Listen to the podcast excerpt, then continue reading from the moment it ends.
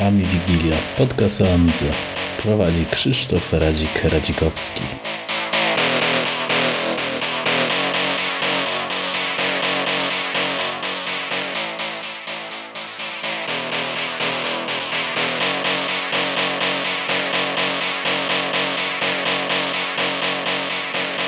Witam w trzecim odcinku Ami Wigilii. Na początek, przed wystąpieniem mojego gościa, chciałbym przedstawić kilka ogłoszeń parafialnych dotyczących się podcastu, całej otoczki wokół podcastu i jak to będzie dalej rozwijane. Więc pierwszy temat jest taki: odcinki planuję wypuszczać w cyklu miesięcznym lub coś, coś koło tego, może poza jakimiś wyjątkami, wyjątkowymi sytuacjami, kiedy wypadałoby skomentować jakąś sytuację lub będzie jakiś specjalny temat, więc niestety odcinki będą co miesiąc, zresztą to z początku planowałem, dla każdego to powinno być w miarę sensowne, nie będzie tego wobec tego ani za dużo, ani za mało, myślę, że będzie akurat, tym bardziej, że dzisiejszy odcinek jest dość długi, więc każdemu powinno starczyć materiału na najbliższy czas do przesłuchania, do na kolejnego odcinka czwartego. Ponadto od tego odcinka testuję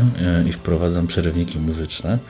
Jak to wyjdzie, zobaczymy. Też chcę zobaczyć, jak to wszystko zintegrować. W każdym razie w tym odcinku i prawdopodobnie w następnych będzie muzyka Mobiego, gdyż otrzymałem od niego pozwolenie na użycie jego utworów w podcaście, więc na pewno będziecie mieli o, o, okazję posłuchać um, jego twórczości, która jest całkiem ciekawa. Poza tym um, na blogu też był wpis odnośnie jego wydań amigowej muzyki remasterowanych. Ponadto muzykę Mobiego można znaleźć um, również na Spotify, jeśli ktoś ma um, konto. Jeśli ktoś nie ma, to bardzo zachęcam. Za właściwie zero złotych można używać, wysłuchać muzyki, jakiej się podoba, przerywanej reklamami. Konto premium kosztuje dwadzieścia złotych miesięcznie i wtedy nie ma żadnych reklam. Można sobie na telefon zgrać. Jest to całkiem ciekawe rozwiązanie. I tam też jest m.in. Moby. Kolejna rzecz, którą chcę poruszyć i która była wspominana w komentarzach oraz na forum, to są pytania od słuchaczy, więc ten odcinek trzeci będzie jeszcze bez pytań, z racji tego, że był nagrywany pff, bodajże około trzy tygodnie temu i jeszcze nie było pomysłu na te pytania z mojej strony. Odcinek natomiast czwarty, czyli następny, będzie już z pytaniami, więc zobaczymy, jak to wyjdzie. Też jestem ciekawy. Plan jest taki, że pytania będą zbierane u mnie na blogu, gdyż to jest miejsce dostępne dla każdego, czy to użytkownika forum P P A, czy użytkownika exec kropka p l. Więc myślę, że taki centralny punkt zbierania pytań jest całkiem sensowny. W odcinku czwartym będzie to pierwszy test tych pytań, zobaczymy, czy ma to sens. Pytania będą po zbiórce wybierane, akurat w odcinku czwartym tych pytań nie jest aż tyle, więc prawdopodobnie będą użyte, że tak powiem, wszystkie. Aczkolwiek to też wszystko zależy od przyszłości, od moich gości, którzy muszą te pytania przyjąć, że tak powiem, na klatę, autoryzować, czy chcą na nie odpowiadać, czy nie. No to różnie mogą się pojawić, nie każdy ma ochotę na przykład na wszystko odpowiadać. W każdym razie odcinek czwarty będzie, tak jak wspomniałem, testowy mm, oraz pytania do odcinka czwartego już są na blogu, a do piątego, szóstego, siódmego i tak dalej będą odpowiednie wpisy na blogu, w których, pod którymi w komentarzach będzie można zadać pytania, więc gorąco zachęcam. Również proszę też o pozostawienie ksywki lub imienia, kto takie pytanie dane zadał, żeby można było to wszystko ładniej ogarnąć podczas nagrywania. Ponadto, a propos bloga, skoro już na ten temat zacząłem, zacząłem troszeczkę intensywniej rozwijać mój blog, który jest związany z Ami Wigilią. Tak też jak było poruszane na forum P P A bodajże w komentarzach. W każdym razie plan jest taki, że na blogu będę umieszczał wszystkie informacje odnośnie podcastu na bieżąco lub jeśli będzie opublikowany podcast, w nim będą, na blogu będą załączone linki i tym podobne rzeczy oraz opisy. Natomiast na stronie Ami Wigilii, które muszę zupdate'ować i myślę, że w tym momencie, kiedy to słuchacie, strona powinna być troszeczkę poprawiona, żeby była bardziej przejrzysta, będą bezpośrednie linki do, do, do odcinków on, oraz y, będą też linki do informacji a propos danego odcinka, czyli opisu, odnośników i tym podobnych przydatnych informacji.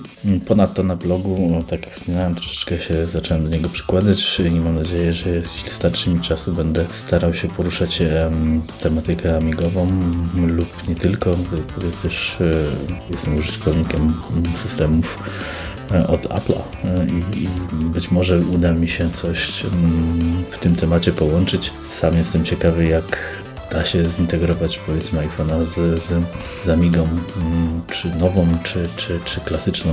W każdym razie planuję poruszać parę kwestii na tym blogu, niezależnie od podcastu, a część kwestii powiązanych z podcastem. Całkiem niedawno założyłem fanpage Ami Wigilii na Facebooku, więc jeśli ktoś ma ochotę, a bardzo bym chciał polubić stronę fanpage'ową, to zapraszam na facebook kropka com amiga kropka podcast. Fanpage ma na celu umieszczanie właściwie głównych informacji związanych z podcastem oraz linków z bloga. Jest to, podejrzewam, potrzebna rzecz, aby zdobyć nowych użytkowników dla naszego środowiska czy dla naszego podcastu, z racji tego, że chciałbym dotrzeć, tak jak już dużo wcześniej wspominałem, do szerszych ludzi niż tylko do aktualnych amigowców, ale zobaczymy, jak to będzie. Takie są plany. Jestem ogólnie bardzo zadowolony z tego, z odbioru przez Was podcastu. Jest raczej to pozytywny odbiór. Staram się też in, integrować rozwiązania, które mi podpowiadacie, czyli przyrywniki muzyczne i wspomniane pytania, więc myślę, że będzie tylko lepiej.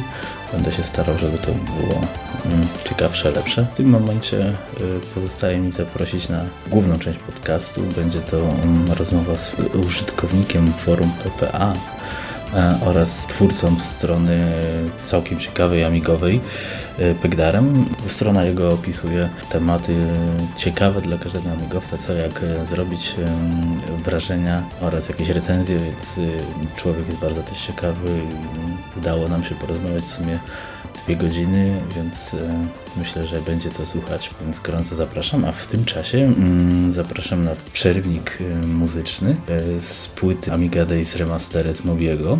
Puszę Wam kawałek czwarty, będzie to Dragon's Funk. Jest to taki całkiem fajny rytmiczny kawałeczek, więc zapraszam do posłuchania. Po pięciu minutach będzie dalsza część podcastu.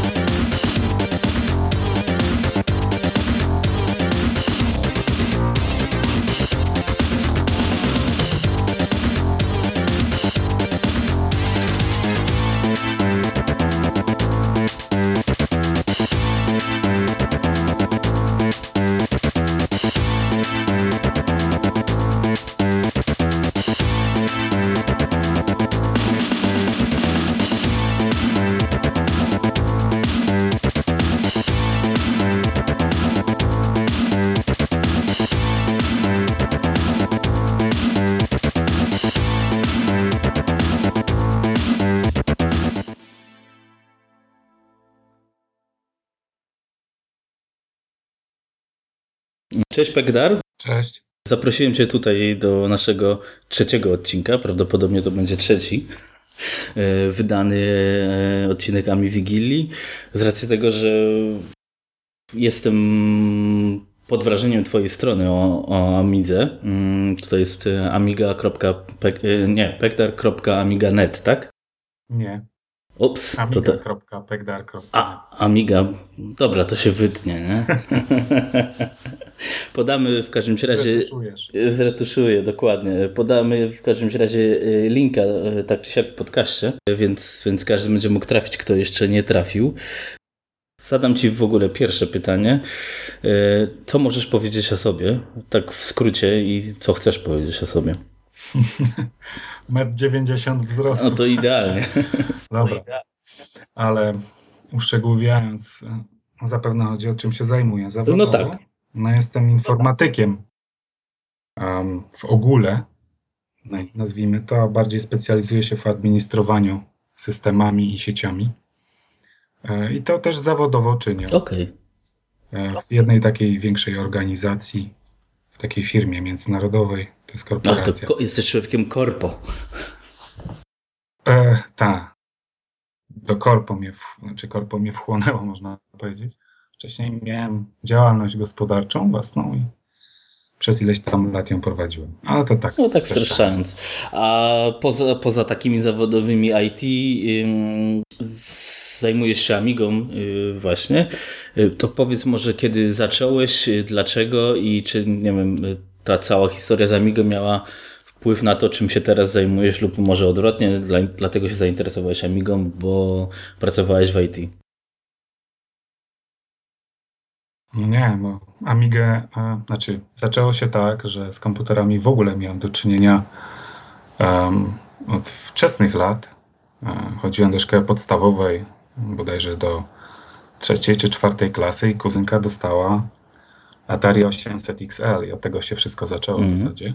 A jeszcze wcześniej miałem taki krótki, krótką styczność. A sąsiad po sąsiedzku miał Z X Spectrum z gumowymi przyciskami. Tak, tak, takie modele były. I tam zagrywałem się w Robin Hooda na tym. No. I to później się potoczyło właśnie. Tak mówiłem, poprzez Atari osiemset X L kuzynki. Później jakoś rok później czy dwa dostałem własne Atari, które tam użytkowałem przez jakiś czas i modernizowałem, dokupowałem, rozbudowywałem jego konfigurację. Tak się to toczyło. W zasadzie do mojego osiemnastego roku życia, kiedy stwierdziłem, że, że przesiądę się na coś, coś lepszego. A, a przez rok wcześniej, czy dwa lata wcześniej, to były lata, początek lat dziewięćdziesiątych, ten sam sąsiad, który miał Z X Spectrum z gumowymi przyciskami, kupił Amigę pięćset, tak. No i zobaczyłem Silent Service i powiedziałem, no czas na zmiany. Silent Service. Tak, tak, oczywiście. Tak. Czyli zaczynałeś od gier w sumie też, jak chyba każdy, tak? Tak, no to jak większość. Tak, na Atari coś tam próbowałem w assemblerze swoich sił, ale słabo szło. A Amiga mnie urzekła po prostu grami, tak. No to komputer, który w zasadzie na tym tak, wyrósł, tak. Prawda? Cała ta marka. A więc zagrywałem się u niego w Silent Service i w parę innych tytułów. Ale stwierdziłem, że kupię model tysiąc dwieście. No i tak się zaczęło. Na osiemnaste urodziny zebrałem trochę pieniędzy. Miałem jakieś tam oszczędności, rodzice też się dołożyli. I kupiłem tysiąc dwieście, tak. Pamiętam po dziś dzień ten dzień. Jak dumnie szedłem z tym pudłem przez miasto. Tak. To były fajne no, czasy. Czyli ten, a możesz... Um, to była goła tysiąc dwieście, czy, czy od razu z... Goła. Wtedy goła, no. Tak, tak. No to... kosztowała. Jak dobrze sięgam pamięcią, w tamtych czasach to było jakieś nieco dziewięćset złotych na dzisiaj. Bo to jeszcze w milionach było chyba, nie? Tak, tak. A, no właśnie tego już nie pamiętam. Wiem, że to była wartość po przeliczeniu i tak zapamiętałem około dziewięćset złotych dziś. Wtedy tyle. A to była nowa Amiga, czy używana, czy... Nówka, nówka ze sklepu. Funka, nówka nieśmigana, jak to mawiają. Świetnie. Na zamówienie trzeba było zaliczkę wpłacić, dzień później przyjść, oni ją tam sprawdzić musieli, et cetera. Potem podłączyli wszystko, ekspedient, lada, et cetera. Podłączenie do monitora, niech pan zobaczy, wszystko działa. No i odebrałem ten sprzęt z wypiekami na twarzy i wróciłem, wróciłem do domu. Od razu jeszcze dwie paczki dyskietek i wio. No i się zaczęło. Tutaj na moim osiedlu, w którym mieszkam, w zasadzie ten model tysiąc dwieście, to tylko właśnie sąsiad, e, sąsiad miał pięćset, potem zrobił upgrade na tysiąc dwieście. Mm. Ale chyba, jak dobrze pamiętam, na początku miałem ja ten model. No tak, bo to, to nie, nie był... Że jak ja do nich chodziłem, później oni do mnie przychodzili. Pokupili też później jeszcze kolejny sąsiad, kolejny. U nas tu paru gości było, że tak powiem, w jednym w miarę równym wieku i w zasadzie podobne zainteresowania komputery, te sprawy. No tak, to tak. tysiąc dwieście była... No i tak się to toczyło. Zresztą wejdę sobie, to była, jak robiłem Ami Wigilię w Poznaniu, te parę osób przyszło, powiedzmy, niezwiąza- no, niezwiązanych z naszym świadkiem, czyli z, z ze starych czasów, to dla nich, jak słyszałem opowiadać, dla nich zawsze Amiga tysiąc dwieście była jakimś tam marzeniem. Choć co prawda większość później osób tych kupiło z pięćsetki pecety, ale to mm, pomijalne jest. Ale no...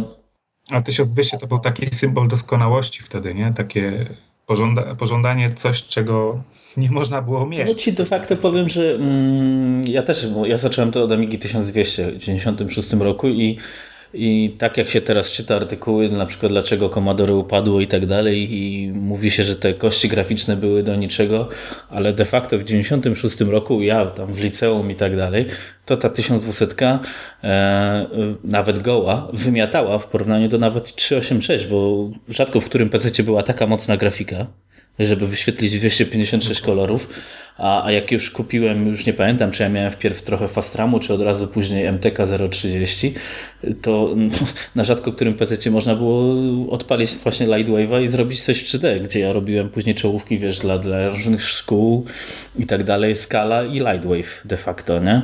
I, i to na pececie było nie, nie, nie, nie do ogarnięcia de facto. No może było na jakimś, który kosztował nie wiadomo ile w porównaniu do tej Amigi, ale naprawdę magnetowid, Amiga tysiąc dwieście, jakieś dwa programy i można było dużo zrobić. I muszę powiedzieć, że jak właśnie czytam te artykuły, to uważam, że wcale ta Amiga tysiąc dwieście z tymi kośćmi A G A nie była taką wtopą, bo ja naprawdę długo miałem tylko kości A G A i naprawdę dało się zrobić na tym całkiem sporo. No, to wiadomo, że to była jakaś droga przez mękę, ale nie był to taki szrot.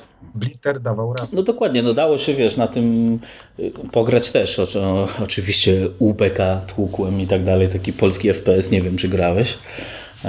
To był to, no właśnie, to było taki jeden chyba z pierwszych polskich, później była chyba Cytadela, ale dobra, to mia, ma być rozmowa z tobą, a nie ze mną, więc yy, powiedz tak, miałeś tą tysiąc dwieście, zacząłeś zapewne od gier i, i co później z nią było? Jakieś tam upgrade'y i tym podobne rzeczy, spodziewam się. Tak, tak było. Następnym krokiem to był dysk twardy. pięćset czterdzieści gigabajtów kawiar. Największy dysk twardy w okolicy, jaki miałem, który kosztował prawie tyle samo, no, co ta Amiga. Kawiary zresztą. To. Pamiętam, że kupiłem go na raty. No, e, trzy i pół cala, oczywiście wymiar niekonstrukcyjny do, do zastosowań tysiąc dwieście. Tak, tak, dokładnie. dwa i pół calowe dyski w kołyskę się tak wkładało, prawda? Więc, ale mimo wszystko da, dało się radę. Po małych modyfikacjach wewnątrz obudowy ten dysk się mieścił. I co najlepsze działał i nie było większych z tym problemów. Tak? No i był przeskok. To był dla mnie nowy świat, bo prędkość dostępu do danych i możliwość składowania tak wielu e, dyskietek, obrazów tych dyskietek, czy ich zawartości w jednym miejscu, to było dla mnie lekko szokujące. No tak, tak, tak. Przede wszystkim ta prędkość dostępu do tych danych. To, to było coś, co na mnie ogromne wrażenie wywarło. No za tym dyskiem poszło, poszedł, poszło rozszerzenie cztery megabajty fast firmy krakowskiej. L-box. Żeby nie robić kryptoreklamy. Ależ m- myślę, że musimy zrobić, bo tych firm jest bardzo mało, więc niech ludzie, niech ludzie wiedzą, że jeszcze Aha. ktoś coś robi.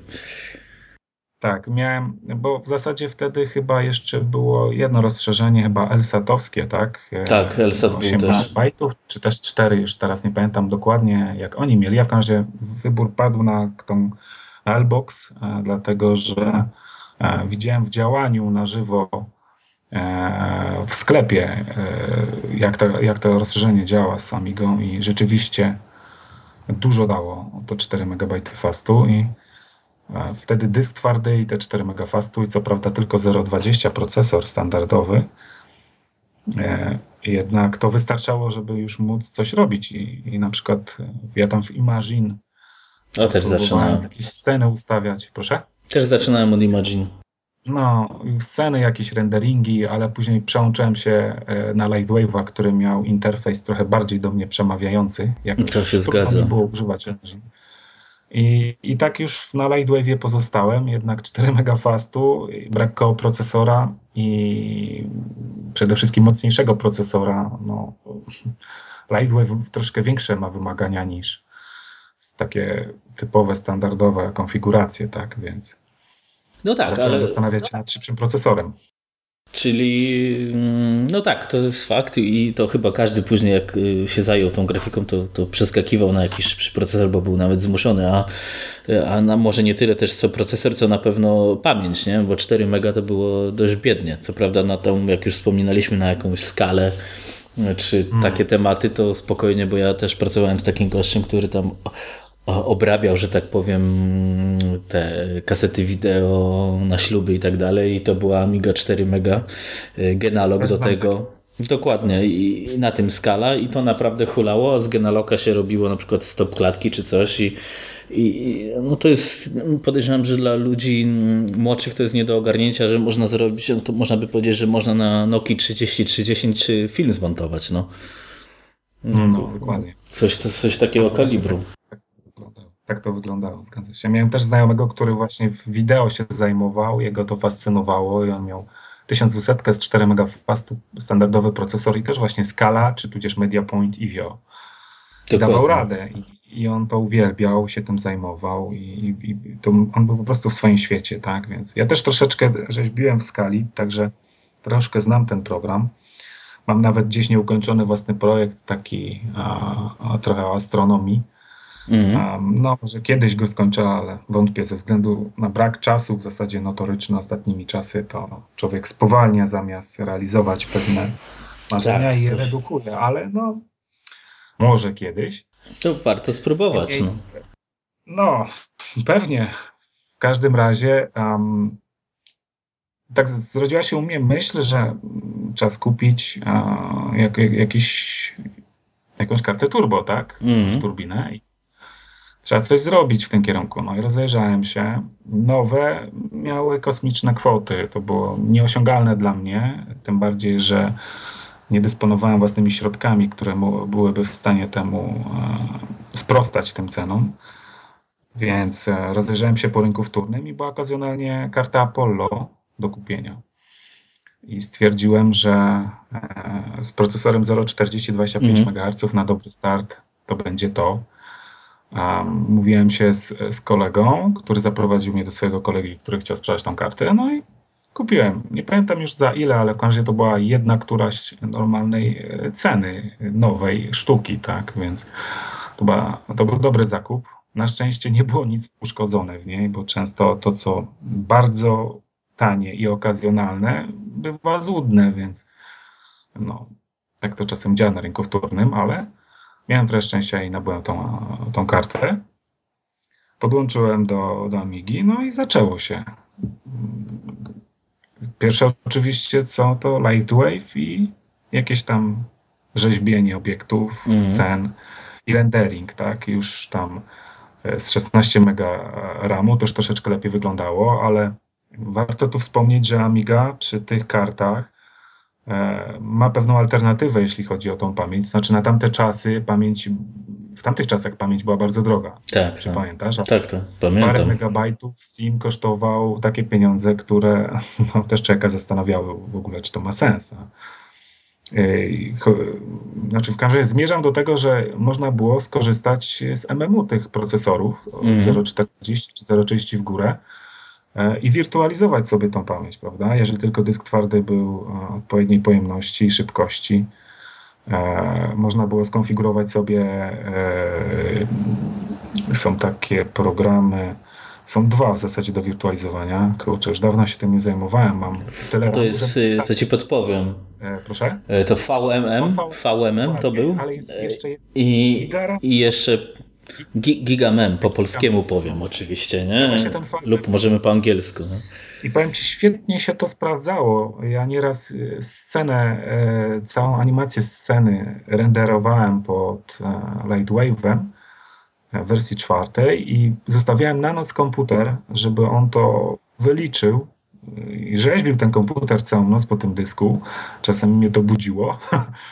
Bywało tak. Niemniej on to zrobił. To działało stabilnie. I następnego dnia miałem ukończoną animację i to było e, znowu coś, co mnie tak e, pozytywnie ujęło, że tak to ujmę.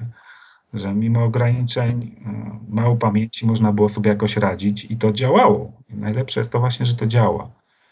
Więc y, tych, tym polecam tym, którzy zajmują się takimi rzeczami jak rendering na Midze, Lightwave, czy jakikolwiek inny program do trzy D i potrzebuje więcej. Potrzebna jest spora ilość pamięci, a nie dysponuje, ale procesor, posiada procesor ta osoba z zero przecinek czterdzieści, w zasadzie zero przecinek czterdzieści w górę, to odpalić V M C, tak, skonfigurować, tak. Odpowiedni swap file, tak, ten plik wymiany i jo, można renderować naprawdę duże sceny i ten komputer da temu radę, tylko trzeba uzbroić się w cierpliwość. No musi być szybki dysk i najlepiej to, bo ja teraz mam to zrobione na dwa tysiące, to, to no, właśnie nie potrzebuję, ale mam to, o, oddzielna partycja chyba jest najlepiej, tak, jest. Chyba się da, pamiętam, i, i, i najlepiej z Kazi, nie? O, i to wtedy naprawdę to jest w ogóle coś w miarę chodzi. Pamiętam, bo z Kazi to, ja to powiem tak, że jeżeli miałbym wybierać między IDEA a SCSI, to oczywiście SCSI, mimo to, że to jest droższe rozwiązanie niż IDEA. Chociaż dzisiaj, ja wiem, to powoli chyba te ceny się zbliżają. Dzisiaj to już nie ma takiego no, znaczenia chyba. Ale fakt, że zajętość procesora przy jakichkolwiek operacjach dyskowych to jest raptem od kilku do kilkunastu procent w porównaniu z operacjami na kontrolerze IDE, gdzie zajmują sto procent C P U. Tak. No, to widać tą różnicę w użytkowaniu systemu. Ja mam tylko SCSI w zastosowaniu w swojej Amidze i nie myślę w ogóle o, z, o zmianie tego. Także e, Amiga klasyczna i SCSI to jest bardzo fajny tandem. I to jest najlepsze rozwiązanie. Tak. Tym bardziej, że wejdę Ci teraz w zdanie, tak, może, bo ja też dwa tysiące mam SCSI, Blizzarda dwa tysiące sześćdziesiąt y, i nie ma problemu z, dys- z dyskami, jeśli ktoś potrzebuje y, dużych dysków czy cokolwiek, bo ja na przykład kupiłem dyski IDE i kupiłem do tego przejściówkę IDE na, na SCSI. Hmm. Y, przejściówka trochę kosztuje, już nie pamiętam ile, ale powiem tak, ja mam dysk chyba w Amidze dwa tysiące pięćset gigabajtów i D V D, nagrywarkę.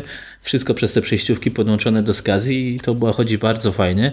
Wyciąga prawie dziesięć megabajtów na sekundę, czyli praktycznie tyle, co ten fast SCSI pozwala. Tak, dokładnie. Yy, więc, więc to taki tip dla kogoś, jakby ktoś chciał, że wa- według mnie nie ma sensu się w stare dyski SCSI pchać.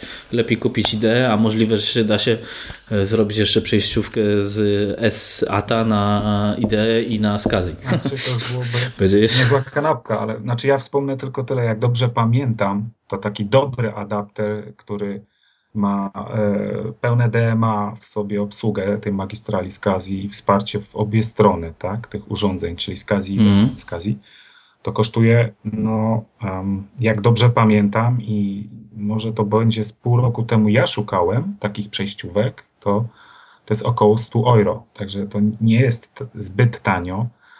Um, no, ale warto o tym wspomnieć, żeby, żeby ta osoba była tego świadoma. Nie? To tak. I taki nie adapter jest, nie uwalnia, jest tanio. Uwalnia od starych dysków, tak jak mówisz. Chociaż ja ich na przykład mam tutaj pełną półkę, mam tych dysków około dwadzieścia sztuk przeróżnej pojemności. Kiedyś je zbierałem, stwierdziłem, będzie mi jeden, drugi, trzeci padać, będę wymieniał.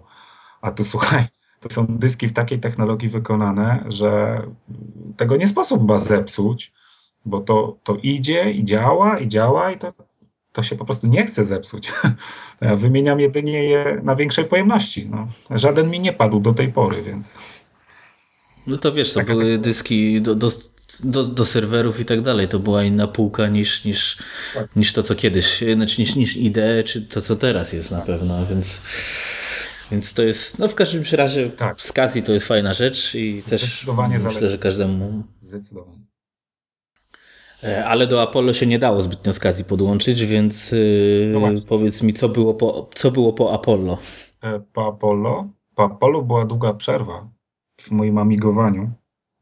Człowiek wkraczał w taki wiek, gdzie um, trzeba było coś zdecydować, co robić w życiu, et cetera. No i było trochę jeżdżenia po, po Europie, trochę po... E, e, trzeba było plany życiowe, jakieś takie, poukładać sobie studia. Zajęty po prostu byłem. E, mm. Wróciłem, e, gdy kupiłem Blizzarda. Był moment, że e, miałem jakieś problemy ze swoją Amigą, ze swoim e, Apollo. E, po ich pokonaniu stwierdziłem, że to sprzedam. Miałem też, jak większość w tamtych czasach, to był e, rok chyba dwa tysiące jeden, nie pamiętam teraz dokładnie. No, początek nowego milenium, tak? E, miałem też takie momenty słabe, że, że może czas przesiąść się całkowicie na peceta i pożegnać z tym, z tą Amigą, bo cały świat na tym przecież pracował, wszyscy wymagali wiedzy peceta, tym bardziej iść w kierunku I T, to nie można było inaczej, więc e, no i w zasadzie wtedy stanąłem na takim rozdrożu i musiałem wybrać e, i stwierdziłem, że nie będzie to wybór jedno albo drugie, tylko inne rozwiązanie mojego wyboru, w sensie takim, że to stało się hobby. Czyli zepchnięte to zostało z codzienności w, w skrawki czasu wolnego, którym dysponuję i, i tam się znalazła Amiga.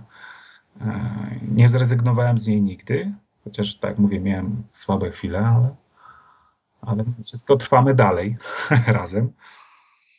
Um, No i tak się to potoczyło. I później studia, et cetera, życie, praca normalna, P C, Windows, Linux. W zasadzie więcej to Linux było jak Windows. A, a Amiga to było hobby po pracy, tak? Później jak założyłem rodzinę, no to już się w zasadzie margines zrobił. No ale takie są, takie są kolej, kolej rzeczy, więc... No, no niestety. No i w każdym razie później y, kupiłem Blizzarda. B P P C, tak, z kontrolerem SCSI i w zasadzie w tym momencie zaczęła się taka przygoda na dobre ze SCSI i Amigą u mnie. Bo stwierdziłem, skoro mam kontroler SCSI, to czemu tego nie wykorzystać, skoro tyle dobrego się o tym słyszy. No i no zacząłem kompletować sprzęt, tak, nietypową przelotkę z Blizzarda, tam jest bardzo nietypowe złącze w tych, w tych kontrolerach SCSI na tych kartach. Bardzo wąskie. Jakieś tak, małe chyba takie. No ciężko właśnie znaleźć już wtyczki, w zasadzie nieprodukowane chyba do, do tego, do tych, do tych złącz. Jedynie chyba w Amiga Kit coś tam można znaleźć. Nie wiem, czy to nie jest czasem metodą chałupniczą robione, no niemniej jeżeli działa, to, to myślę, że warto.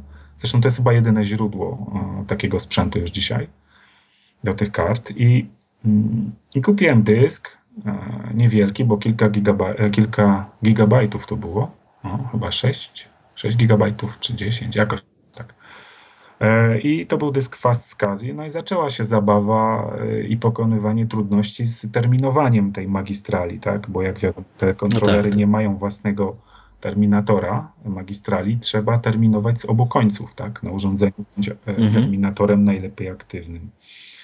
Wiele osób o tym nie pamiętało i nie wie i najczęściej zapomina o tym i to ich zniechęca, bo podłączają dysk, nie dbają o to, albo nie wiedzą raczej o tym, że należy tak robić i, i to nie działa, tak? Albo działa, ale źle, są błędy, utraty danych, właśnie frustracja. Ja to wszystko przeszedłem.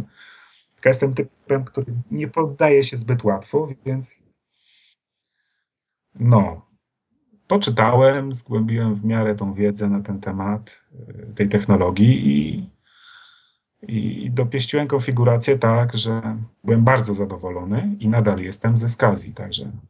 I to jest chyba jedno z wielu kryteriów, dla których zostałem przy klasycznej Amidze. Ale to też chyba sentyment, et cetera. Czyli jesteś typowym użytkownikiem Amigi klasycznej, nie miałeś styczności z czymś nowszym, że tak powiem? Czy, czy miałeś? Miałem, miałem styczność, ale to może o tym później, nie? Bo też no był, dobra, to... miał paść wybór między klasykiem a, a N G, co robić, bo jakby nie było, wie, wiele tych Amig mieć nie mogę, nie mam miejsca tyle w mieszkaniu, żeby to wszystko trzymać. Ja podziwiam ludzi takich jak na przykład Biaks, że on ma kącik i upchnie cztery zestawy czy pięć Amig różnych i, i wszystkie są działające, wszystkie wypieszczone. No ja mam trzy i jest dramat. No, nie? A ja mam jedną i stwierdziłem, że i tak mam mało czasu na jedną, po co mi jakieś inne jeszcze, ale do wyjazdów jakiś desktop się przyda, na przykład na S A C, tak? I o tym też myślę, ale to też jest inny temat. No niemniej to Skazi, wracając do tego Skazi, to tak się zaczęło i e, trwałem przy tym. E, kupiłem obudowę L-box, do tej, do tej całej konfiguracji ładnie to wszystko po, poskładałem i użytkowałem przez, przez dłuższy czas. W międzyczasie cały czas rozwijałem swoją stronę, bo moja strona powstała w zasadzie w dziewięćdziesięciu procentach na Amidze. Powiedz mi, w którym roku ta strona powstała, bo ja, ja ją pamiętam, że zawsze była, a nie wiem kiedy właściwie była premiera. Mm, no ja pamiętam. Jak to wszyscy, tak? Zawsze pamiętają narodziny swojego dziecka. Um, to był styczeń dwutysięcznego roku. Sty- nie, przepraszam. O rany, ale fopa. Styczeń dwa tysiące jeden. W dwutysięcznym zacząłem pracę nad tym, ale nie opublikowałem jej. Miałem ją lokalnie mhm. na dysku. No tak, narodziła się na początku dwutysięcznego roku. Tworzyłem tą stronę, ale wrzuciłem ją w internet dopiero po nowym roku dwa tysiące jeden. Tam się zaistniała w sieci. No to teraz, no, jak, jak się to rodzi to dziecko, tak? Czyli kiedy ta data, no, załóżmy, że przyjmiemy, że po, odkąd się pojawiła w sieci, to to jest dwa tysiące pierwszy rok, styczeń. Okej. Okay. No. No i była bardzo prosta, taka wręcz trywialna. To był H T M L w wersji trzeciej język zastosowany. Um, no i tam w zasadzie chciałem jedynie mieć coś w sieci, tak, żeby nie być gorszym od innych, bo wszyscy coś tam już rzeźbili, coś robili, a kiedy, Darek, ty będziesz miał swoją stronę w sieci, nie? Tak, co po niektórzy zapytywali, koledzy amigowcy, no i stwierdziłem, że no chyba czas to zmienić. No i tak, tak się zaczęło. Natomiast nie przypuszczałem, że to się przerodzi w taki projekt, jaki jest teraz. To w ogóle nie zamierzałem tego. Raczej chciałem to zrobić na odczepkę. Patrzcie, mam. No i dobra, załatwione. Tak jak no, teraz bloga się pisze na przykład. No. no ludzie blogują, no styl życia, tak? Blogi, Twittery, to wszystko już jest styl życia, to, to w zasadzie, które media też kreują i no, uczestniczymy w tym bądź nie, ale to jest... To jest... Czyli ogólnie ze stroną chciałeś po prostu zamknąć usta kolegom, tak. Eee, nie czepcie się już, nie? Dokładnie, ale nie planowałeś, że to się tak przerodzi i, i naprawdę strona, moim zdaniem, podejrzewam, że dużej ilości osób jest bardzo ciekawa, jest dużo ciekawych informacji, więc zapytam się wobec tego, jak to ogarniasz i czy to, wiesz, to jest dużo pracy, żeby taką stronę utrzymać, w sensie, nie wiem, no, technicznym, czy liczba odwiedzin tam nie wykłada serwera, czy i tak dalej i tym podobne. Hmm. Znaczy się, wiesz, um, e, to jest dosyć złożone, złożony temat. Ja powiem tak, um, w ogóle to mnie pochłonęło to, dlatego że stwierdziłem, że to jest fajna zabawa, tak, prowadząc taką własną stronę, a, a że y, wiedziałem coraz więcej o Amidze, chciałem to jakoś... Y, przekazać. No dokładnie. Coś, coś zrobić z tą wiedzą, żeby inni z niej mogli korzystać. Nigdy nie myślałem o jakimś komercyjnym skomercjalizowaniu tego, natomiast to zawsze było takie, takie free, tak? Bierzcie, korzystajcie. Enjoy. um, i, I to jest, to tak się w zasadzie w coś takiego właśnie przerodziło to, to tworzenie tej strony. Natomiast um, prowadzenie tego, no ja powiem ci tak, że ta strona miała lepsze czasy, bo był moment, gdzie wszystkie te działy, które dzisiaj są w budowie w permanentnym czasie w zasadzie, mhm. gdzie tam jak klikniesz w dział astronomia, czy w dział jakikolwiek inny, jest tam połowa, jest nie, nie, po prostu nie, niedostępnych, jest w budowie i tak pewnie jeszcze przez jakiś czas będzie, a może nawet dłuższy. Nie wiem, ile to może jeszcze potrwać. Niemniej te działy wszystkie były dostępne. One wszystkie miały zawartość. I był taki moment w wersji chyba trzeciej tej strony, w trzeciej odsłonie. Te, te informacje wszystkie były dostępne i to był najlepszy czas tej strony. Najbardziej ona kwitła i, i rozwijała się, bo ja najwięcej czasu poświęcałem jej i miałem ten czas wtedy. Natomiast problemem było ogarnięcie tego w ten sposób, że aby edytować newsy i cokolwiek na tej stronie, trzeba było nieustannie grzebać w kodzie tej strony. Mhm. To czy to na Amidze pisałeś, tak? Tą stronę? Tak, wszystko to na Amidze powstało. dziewięćdziesiąt procent, bo czasami strona wisi na, jest hostowana na moim własnym serwerze, no tak, mhm. system Linux i nieraz z konsoli sobie czasem coś poprawię, tak? Więc jak pozbieramy takie momenty, to może jest dziesięć procent kodu, który powstał na innym sprzęcie niż Amiga umownie. Tak. Mhm, rozumiem. No, więc um, um, był problem raczej z zarządzaniem informacją na tej stronie, bo niesamowicie się to rozrosło i rzeczywiście trudności mi to sprawiało. Większość czasu poświęcałem na to, żeby kod tej strony e, moderować i zmieniać. E, po to, żeby coś opublikować, e, trzeba było sporo czasu i pracy włożyć. To zaczynało mnie to irytować. No i zaczęło się od tego później, że zacząłem pisać w P H P. Taki cały panel do zarządzania tą treścią. No i pisałem go, przeszło kwartał. W zasadzie, w zasadzie jest skończony, ale jak to pewnie u programistów bywa, um, bo coś nie coś tam programują, um, coś, co się wydaje jest ukończone, tak naprawdę nigdy nie jest ukończone, bo się nieustannie miwa pomysły na ulepszenie tego. No tak. I, I tak jest w moim przypadku tak samo. Niemniej teraz zarządzanie tą treścią jest wielokrotnie, wielokrotnie łatwe, prostsze i za, wrzucanie jakichkolwiek treści to jest w zasadzie tylko kopiuj, wklej. E, oczywiście troszkę kodu, który dostosowuje, coś wytłuści, powiększy, no to wiadomo, w H T M L u trzeba, trzeba wstawić to, ale tego... Tych kilka tagów to nie jest problem.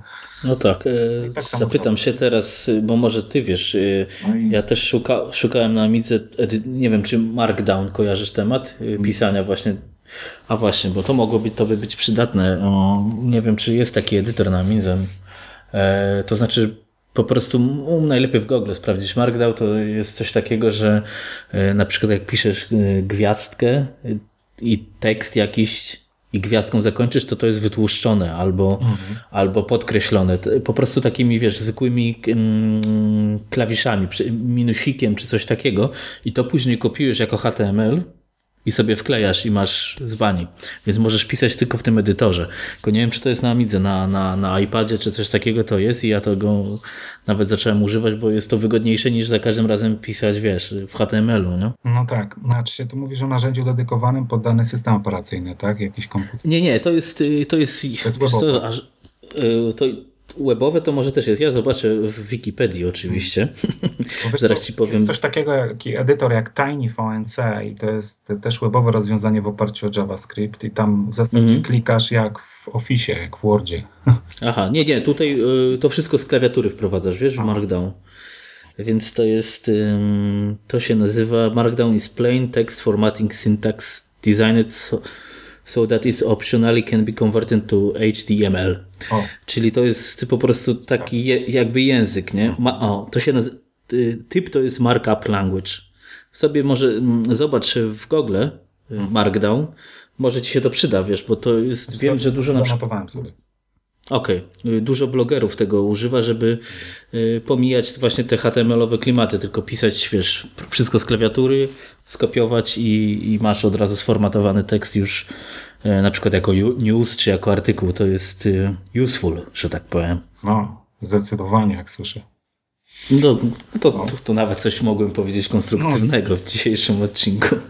Okej, okay, ale wracając do twojej strony, więc ym, planujesz jakieś odświeżenie w zaistniałej sytuacji, rozumiem, tak? Ym, znaczy się w wyglądzie może nie, bo to jest chyba najbardziej optymalne i funkcjonalne rozwiązanie, jakie mam teraz. Natomiast ym, na pewno będą zmiany zachodzić w backendzie, tak? Czyli w tym panelu mhm. zarządzania, bo ja mam pomysłów naprawdę, moja lista to do jest bardzo długa i ona niestety tylko rośnie. Niemniej jest, jest też realizowana w jakimś tam zakresie i bardzo bym chciał uruchomić te działy, które nie są, na przykład Linux, który, w którym było trochę tekstów i artykułów dotyczącego jak zainstalować i uruchomić Linuxa na Amidze klasycznej, bo to o, naprawdę to fajnie działało i w wersji sześćdziesiąt osiem K i PowerPC. A uzupełniając tą wiedzę jeszcze o to, co w zasadzie wtedy, kiedy tworzyłem te teksty, a jej nie miałem, a mam teraz, mm-hmm. tylko że administruję nie tylko serwerami Microsoft, ale i też Linux, więc um, mam i tu, i tu y, jakąś tam wiedzę. Um, no, można byłoby na przykład odświeżyć całkiem nieźle kernel takiej konfiguracji e, Amigi z Debianem, gdzie mm-hmm. były w wersje dwa dwa, dwa cztery, to byłoby możliwe i zastosowanie kernela dwa sześć. Oczywiście trzeba by tam pewne zmiany wprowadzić, ale dałoby się.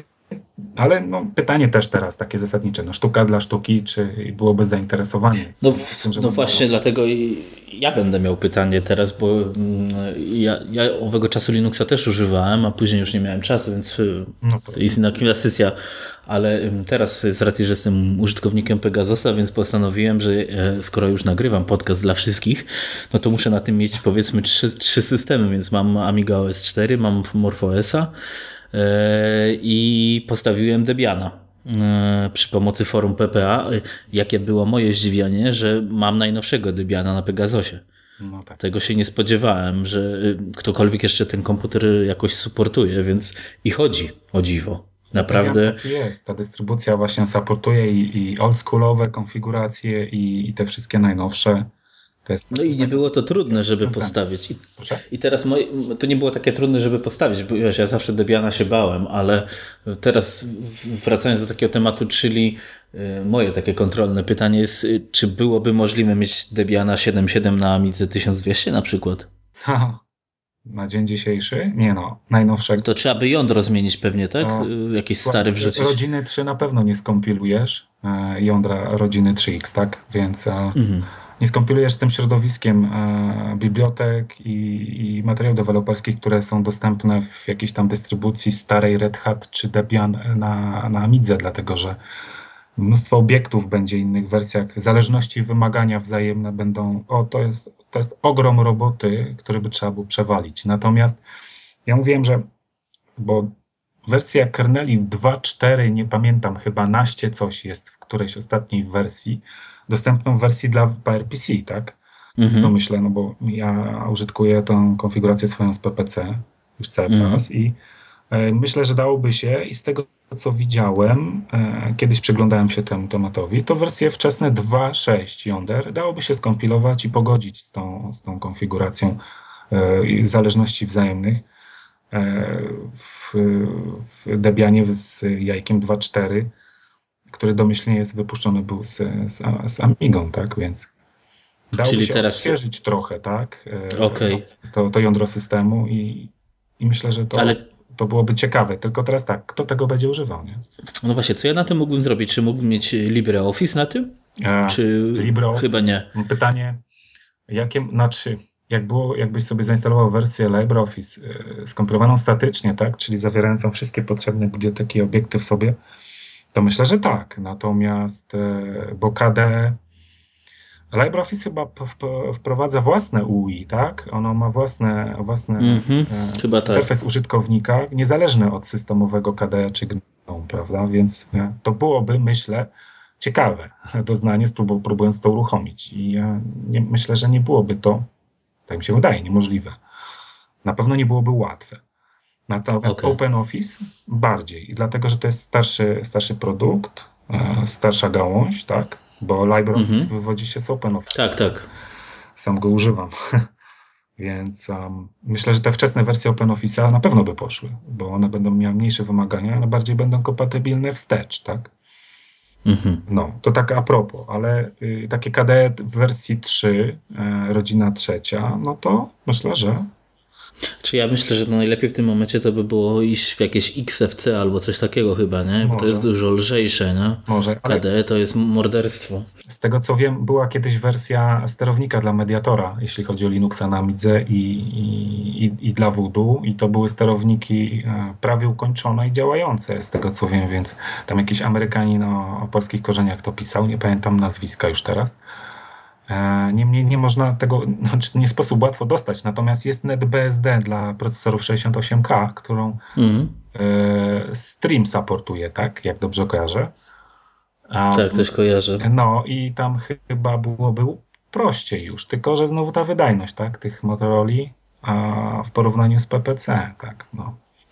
No właśnie, to może teraz przeskakując, coś poopowiadaj o PowerPC na, na, na swojej Amidze. Do czego używasz? Czy używasz to pod O S cztery, czy używasz to pod O S trzy?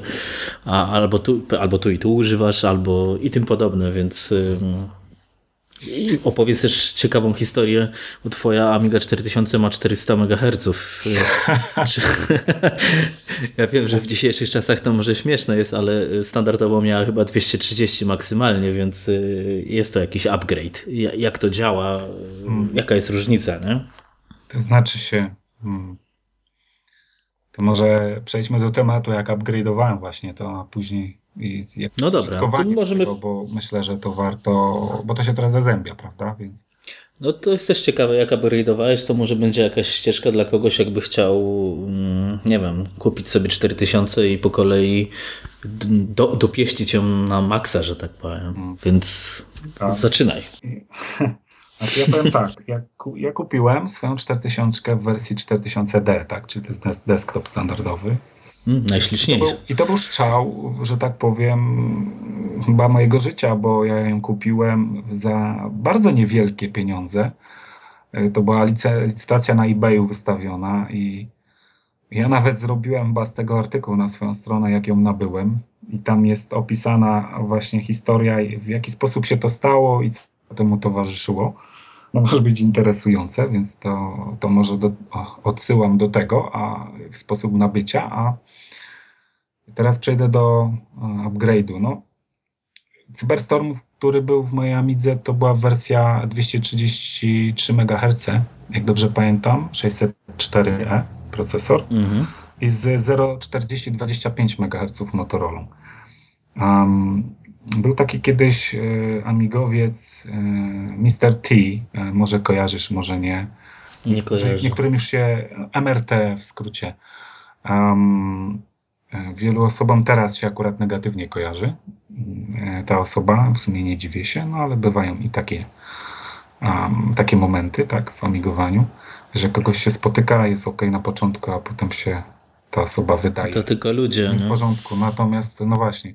Niemniej ten człowiek, słuchaj, pomógł mi upgrade'nąć właśnie sześćdziesiąt osiem tysięcy procesor, tą rodzinę w tym Cyberstormie, mm-hmm. tak? Z zero przecinek czterdzieści dwadzieścia pięć megaherców przeskoczyłem na zero przecinek sześćdziesiąt pięćdziesiąt megaherców. Procesor kupiłem u Chińczyka. Na szczęście nie zostałem nabity w butelę, bo... Na szlifie. No. Jakby, proszę? Nie, nie kupiłeś szlifu na tak, szczęście. Tak, dokładnie. Rozumiem. Kupiłem normalną wersję. Niemniej i tak jeszcze to nie te najlepsze, bo szpece od tych procesorów, oni potrafią po kodzie modelu y, powiedzieć ci, że na przykład ten procesor jest jeszcze lepszy od tego samego procesora, który tam był wyprodukowany na przykład rok wcześniej, nie? I ci wyłożą temat, że to i to zostało zmienione i na przykład on się mniej przez to grzeje. No, ja aż tak głęboko nie siedzę, niemniej znaleźliśmy e, P D F a na sieci, jak zrobić upgrade Cyberstorma. Jest taki P D F na sieci. Okay. Bardzo fajnie ten P D F jest opisany i przedstawiony na zdjęciach, co należy zmienić w e, elektronice tej karty, aby ten procesor e, mógł ruszyć, tak? Ta zero przecinek sześćdziesiąt. No i postępowaliśmy zgodnie z opisem tego P D F u. Lutownica, zwykła kolbówka w ruch, słuchaj, przezworkowaliśmy. Oh. Wyjęło się procesor z podstawki, na dole się też e, e, przesunęło jeden element elektroniczny. E, włożyliśmy zero przecinek sześćdziesiąt, karta do slotu, włączyliśmy, działa. To nie było naprawdę coś zatrważającego, jak na początku ja myślałem, że będzie, ale mimo wszystko e, okazało się proste, więc... E, Tak, tak wykonałem upgrade zero przecinek sześćdziesiąt i, i naprawdę było, było warto, bo przeskok w wydajności jest olbrzymi między tymi procesorami. Tak. sześćdziesiąt, pięćdziesiąt megaherców, a to zero przecinek czterysta dwadzieścia pięć to jest... Szczególnie te dwadzieścia pięć jest słabe. No? Jeszcze jak się włączy super scalar i te wszystkie cache z zero przecinek sześćdziesiąt, to naprawdę system O S trzydzieści dziewięć to jest nowa jakość w użytkowaniu. Um, No i, i tak dłu- przez dłuższy czas pracowałem z moim Cyberstormem. Bardzo byłem zadowolony. No ale mm, usłyszałem o kimś takim jak Stachu, Pozdrowienia. Czekaj, jeszcze, jeszcze, jeszcze przekażemy. Jeszcze jedno pytanie. Jaką grafikę miałeś w tym czasie do tego? O, już. Ja, no właśnie, bo tam, no ja podejrzewam, że wszystkiego nie poruszymy, ale jeszcze na tysiąc dwieście konfiguracji nabyłem Mediatora, tak? Miałem Mediatora mhm. Voodoo trzy, którą kupiłem na giełdzie komputerowej w Krakowie, kartę i tak wszedłem w ten, w ten świat jeszcze przed P R P C, mając kartę zero czterdzieści Apollo i w, w konfiguracji mojej tysiąc dwieście Amigi tam użytkowałem. No i przeskoczyłem też tak na, z taką konfiguracją na, na model cztery tysiące, nabywając ten desktop, nabyłem Mediatora, tylko już włożyłem kartę Voodoo pięć, którą udało mi się też za śmieszne pieniądze nabyć. To był też taki strzał życia, ja to nazywam, bo raptem za sto dwadzieścia złotych na Allegro. Mm-hmm. Był taki moment. No i z tą kartą Voodoo pięć pięć tysięcy pięćset um, użytkuję po dziś. No i um, skontaktowałem się ze Stachem, dlatego że na forach znalazłem wątki, gdzie Stachu robił właśnie upgrade'y kart Dokładnie. przeróżnych i e, stwierdziłem, że no to może wartałoby e, zrobić upgrade mojego Cyberstorma i nawiązałem kontakt ze Stachem. Wymieniliśmy się tam iluś mailami. Uzgodniliśmy wszystko, no i karta pojechała do niego. No i poprosiłem o model procesora trzysta sześćdziesiąt sześć nominalnie taktowany, czyli fabrycznie. Mhm. P R P C sześćset cztery E.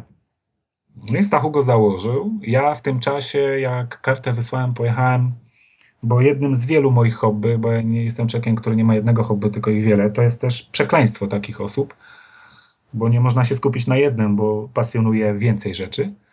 Tak. I żeglowałem na jachcie po, po wodach chorwackich. No i jak wróciłem, e, przeczytałem maila, że upgrade się powiódł. Obejrzyj filmy na YouTubie. Tam są filmy właśnie Stacha o mojej karcie. No i padło pytanie, twoja karta jako jedyna e, taktuje się na czterysta megaherców, co robimy? Zostawiamy? Czy robimy downgrade, bo ja nie jestem zwolennikiem overclockingu. Naprawdę nie jestem, bo dobrze wiem, jak to działa. Ja to przetestowałem na karcie Apollo u siebie i e, to, to nigdy stabilnie nie działa. To jest mu wszystko przegrzanie się i skracanie lifetime'u sprzętu, który jest dzisiaj e, bardzo rzadki. I ja osobiście odradzam i nie zachęcam do tego, żeby ro, robić, praktykować overclocking na Amidze. To można sobie robić na pececie, ale nie na Amidze. Szanowni, mm. ten sprzęt klasyczny, bo jest go coraz mniej i e, nie róbmy tego, bo naprawdę to są, nie są jakieś duże korzyści w mocy obliczeniowej. A...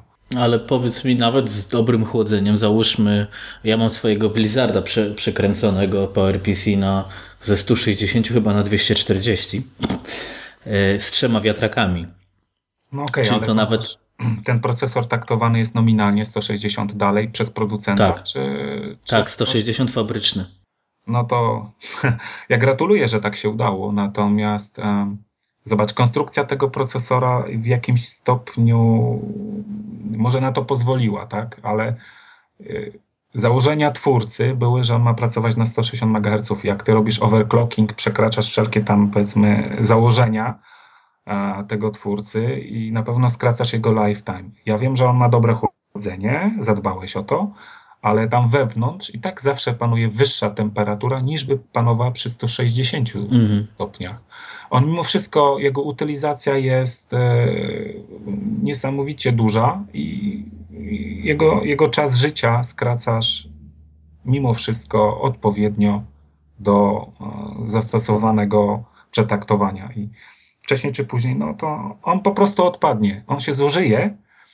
Nie odpadnie w sensie od elektroniki, ale przestanie tak, tak. działać. O to miałem na myśli. Natomiast y, to y, zobacz, ile jak, jak trudno dostać się takie karty i ile one kosztują, tak?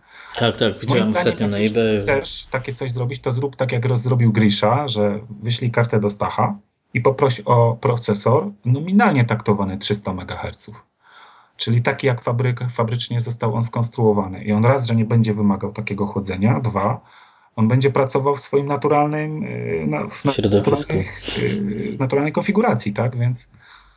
Nie, tak, tak, tak prawdopodobnie zrobię, bo już ze Stachem poruszałem ten temat, że po prostu trzeba będzie sprzęt serwisować i, i, i tak, no nie robić takich numerów. Tak, zdecydowanie taki upgrade to ja polecam.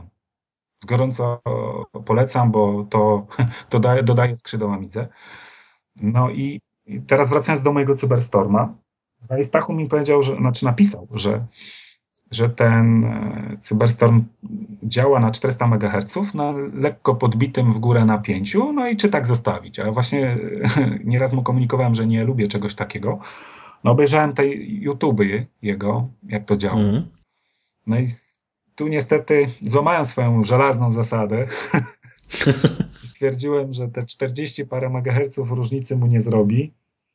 Niecałe czterdzieści, tam trzydzieści sześć megaherców różnicy jest, nie? Na równym czterysta, a trzysta sześćdziesiąt sześć.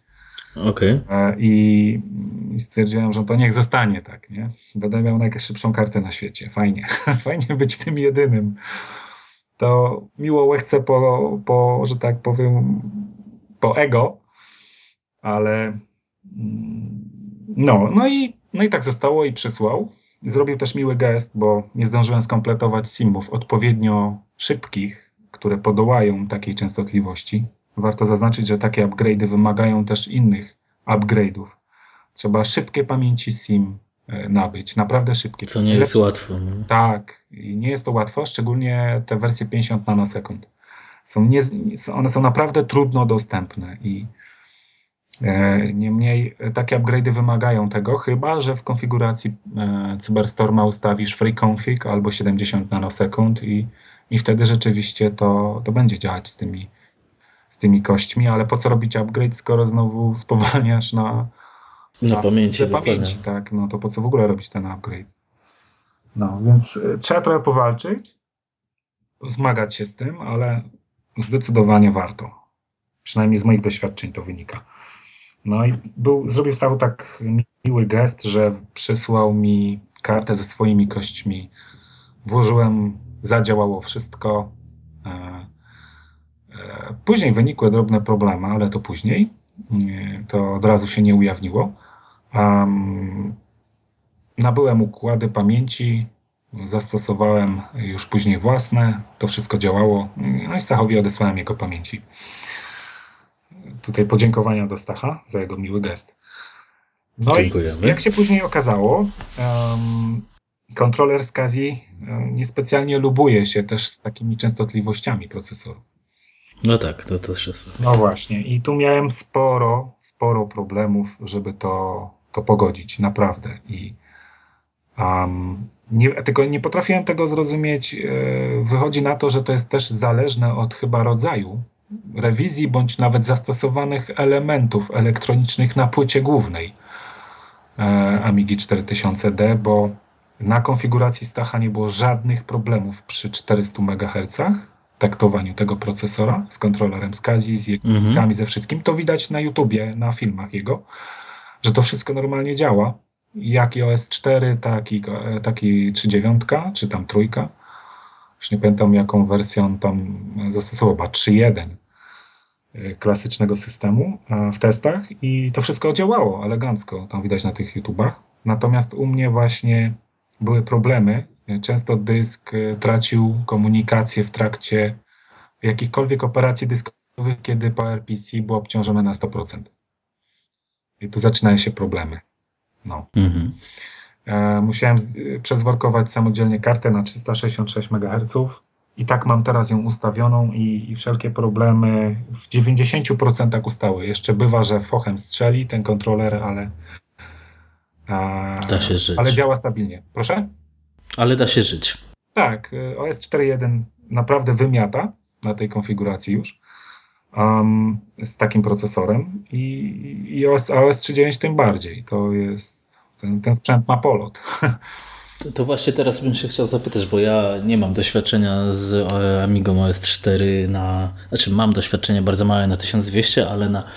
Użytkuję to na Pegasusie. Jak to jest na takiej dopasionej cztery tysiące, jak ta cztery jeden chodzi? Co tam się da zrobić? Bo, no nie wiem, da się przeglądać internet w miarę płynnie na przykład? Czy to jednak jest trochę za słaby procesor? Um, ja powiem tak, kiedyś um, jeden z takich użytkowników chyba um, P P A, ktoś z P P A chyba, napisał mi, czemu nie robię... Um, Coś w rodzaju jak typ podcastów, tylko yy, żeby pokazać inaczej, tak jak ja przekazuję w treści i formę swojej wiedzy w postaci artykułu na mojej stronie, to żeby to pokazać mhm. na YouTubie. Co było też bardzo ciekawym pomysłem. Yy, I przyjąłem to, że to w przyszłości kiedyś zastosuję. Yy, natomiast zacznę realizować w ten sposób. Natomiast yy, miałby to sens właśnie jedynie chyba pod O S cztery kropka jeden, bo tylko tam są y, przeglądarki dostępne, które umożliwiają jakoś, jakoś tego YouTube'a przeglądać sensownie. I teraz y, wracając do tej wydajności, o którą pytałeś, pod O S cztery. A przy cztery zero tam ten system ma dużo braków jeszcze. Tak, tak. Zaimplementowanych. On nie jest tak wydajny, ten system, jak cztery jeden, jeżeli miałeś kiedyś, kiedykolwiek jakieś porównanie. Ja mam oba te systemy i cztery zero, który nabyłem i użytkowałem, co prawda krótko, bo krótko, i później nabyłem cztery jeden, który już trochę dłużej użytkowałem i użytkuję od czasu do czasu, niezmiernie rzadko, ale po dziś dzień. I cztery jeden naprawdę już fajnie chodzi, ten z patchem w wersji szóstej. Mhm.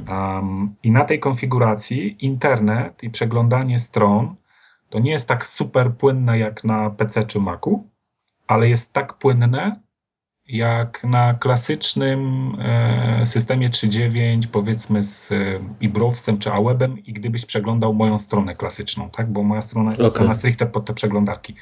Tak, tak, tak. Na tym jest skupione, dlatego to się dobrze wyświetla na tych klasycznych przeglądarkach. Czyli pooglądasz ją równie dobrze i wygodnie jakieś strony komercyjne typu Onet, W P, jak mają stronę na klasycznych przeglądarkach, czyli jest płynnie, bym powiedział, umownie. Mhm. Um, jak na taki sprzęt, bo to nie tak, jest nowy sprzęt taki przecież. Sprzęt, mhm. Tak, to trzeba zaznaczyć, że to jest Voodoo pięć pięć pięćset, sto dwadzieścia osiem mega ramu, pięćdziesiąt nanosekund na karcie i, i do tego jeszcze Zorro RAM dwieście pięćdziesiąt sześć, także jest ten cache spory, jeśli chodzi o pamięć. Um, to od razu wchodząc w słowo, bo zapomnę, jak ten Zorro RAM działa, bo to działa jako cache, tak? Znaczy, dokładnie jako... No, ja to tak streściłem do jednego słowa cache, bo to uh, on jest traktowany jako y, pamięć wirtualna w O S cztery jeden i tak jest adresowana. Mhm. Uh, i, I tak system ją traktuje, więc jak się kończy te wbudowane sto dwadzieścia osiem mega na Cyberstormie, co jest naprawdę niewiele jak na ten system, no tak. zaczyna system korzystać z Zorro RAMu. Fakt widać jest spowolnienie e, użytkowania systemu, kiedy, zaczy, że, kiedy zaczyna ten system korzystać z, z tej pamięci wirtualnej Zorro RAM. E, natomiast no, i tak to jest lepsze jak dysk. Czas dostępny, no, jasne. Wszystko jest wielokrotnie krótsze niż dysk, więc. A pod trzy dziewięć jak to działa? A pod trzy dziewięć? A bardzo fajnie. Znaczy, też widać spowolnienie w momencie, kiedy skończy się pamięć wbudowana tak na karcie. Ja oczywiście jak, jak zaczyna korzystać, czy kiedy zaczyna korzystać z Zorro RAMu, tak? Ja nieraz galerię przygotowując na swoją stronę tam z SACP-u obrabiam e, zdjęcia dziesięć megapikseli, e, dziesięciomegapikselowe ze swojego aparatu, no to takie zdjęcie trochę waży. Ono ma okay. parę megabajtów i w J P G-u i otwarcie takiego zdjęcia to no, pożera tę pamięć e, dosyć skutecznie. I gdy robisz konwersję takich zdjęć w szeregu plus inne działania, jakieś aplikacje pootwierane, włączysz sobie radio internetowe, coś jeszcze, to nawet na klasyku te sto dwadzieścia osiem mega ramu w pewnym momencie to jest mało. I w momencie, kiedy system zaczyna użytkować ten Zorro RAM, widać takie charakterystyczne spowolnienie. Ja to rozpoznaję po tym, że myszka zaczyna mi szarpać po ekranie przez kilka sekund, potem się to wyrównuje i ugładza, wszystko jest ok, niemniej widać, że jest, że jest wolniej trochę też w przetwarzaniu różnych aplikacji. Tak? Mhm.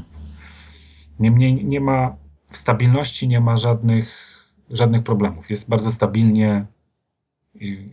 Tak samo jak zwalniasz taką pamięć i powraca wydajność, bo korzystasz tylko z pamięci wbudowanej karty, to też bardzo płynnie to, to ten, znaczy w zasadzie ten odwrotny proces bardzo płynnie przechodzi, nie zauważasz tego nawet. Znaczy zauważasz w pewnym momencie, że ci pewne programy szybciej się otwierają, zamykają na tej zasadzie, natomiast nie ma tych szarpnięć myszką czy takich nietypowych. A to działa tak um, przez jakiś sterownik, czy to samo z siebie? Nie, jak, jak to w ogóle? Samo. To jest całkowicie przeźroczyste dla systemu i użytkownika. Właśnie to jest, to jest niesamowite. Hmm. Jak to rozwiązał ten Niemiec? Nie pamiętam, jak on się nazywa teraz. Każdy twórca tej karty Zoram, to jest ten sam twórca, który Deneba zaprojektował. Aha, no to jest y, Jens. Jens, no właśnie. No, nie mam pamięci do nazwisk. Bardziej do twarzy. Y, na S już nie pamiętam, ale Jens wszyscy go znają, że no, tak powiem. Jestem przekonany. No niemniej on to tak zrobił właśnie, że to jest totalny plug and play, to co jest siłą Amigi i wkładasz tą kartę i użytkujesz po prostu i tyle. Nie, niczym nie myślisz, żadnych sterowników, zmiany ustawień, nic. Autoconfig się zajmuje wszystkim. Wkładasz, welcome. I jedziesz. Okej. Okay. Bardzo fajnie. To... A teraz, żeby nie było smutno, drugi przerywnik muzyczny, jest to numer drugi z płyty Mobiego, Amiga Days Remastered. Tytuł jest dość trudny, więc jakoś go przeliteruję. Papa... Paporno... Paporno dwa. Zapraszam.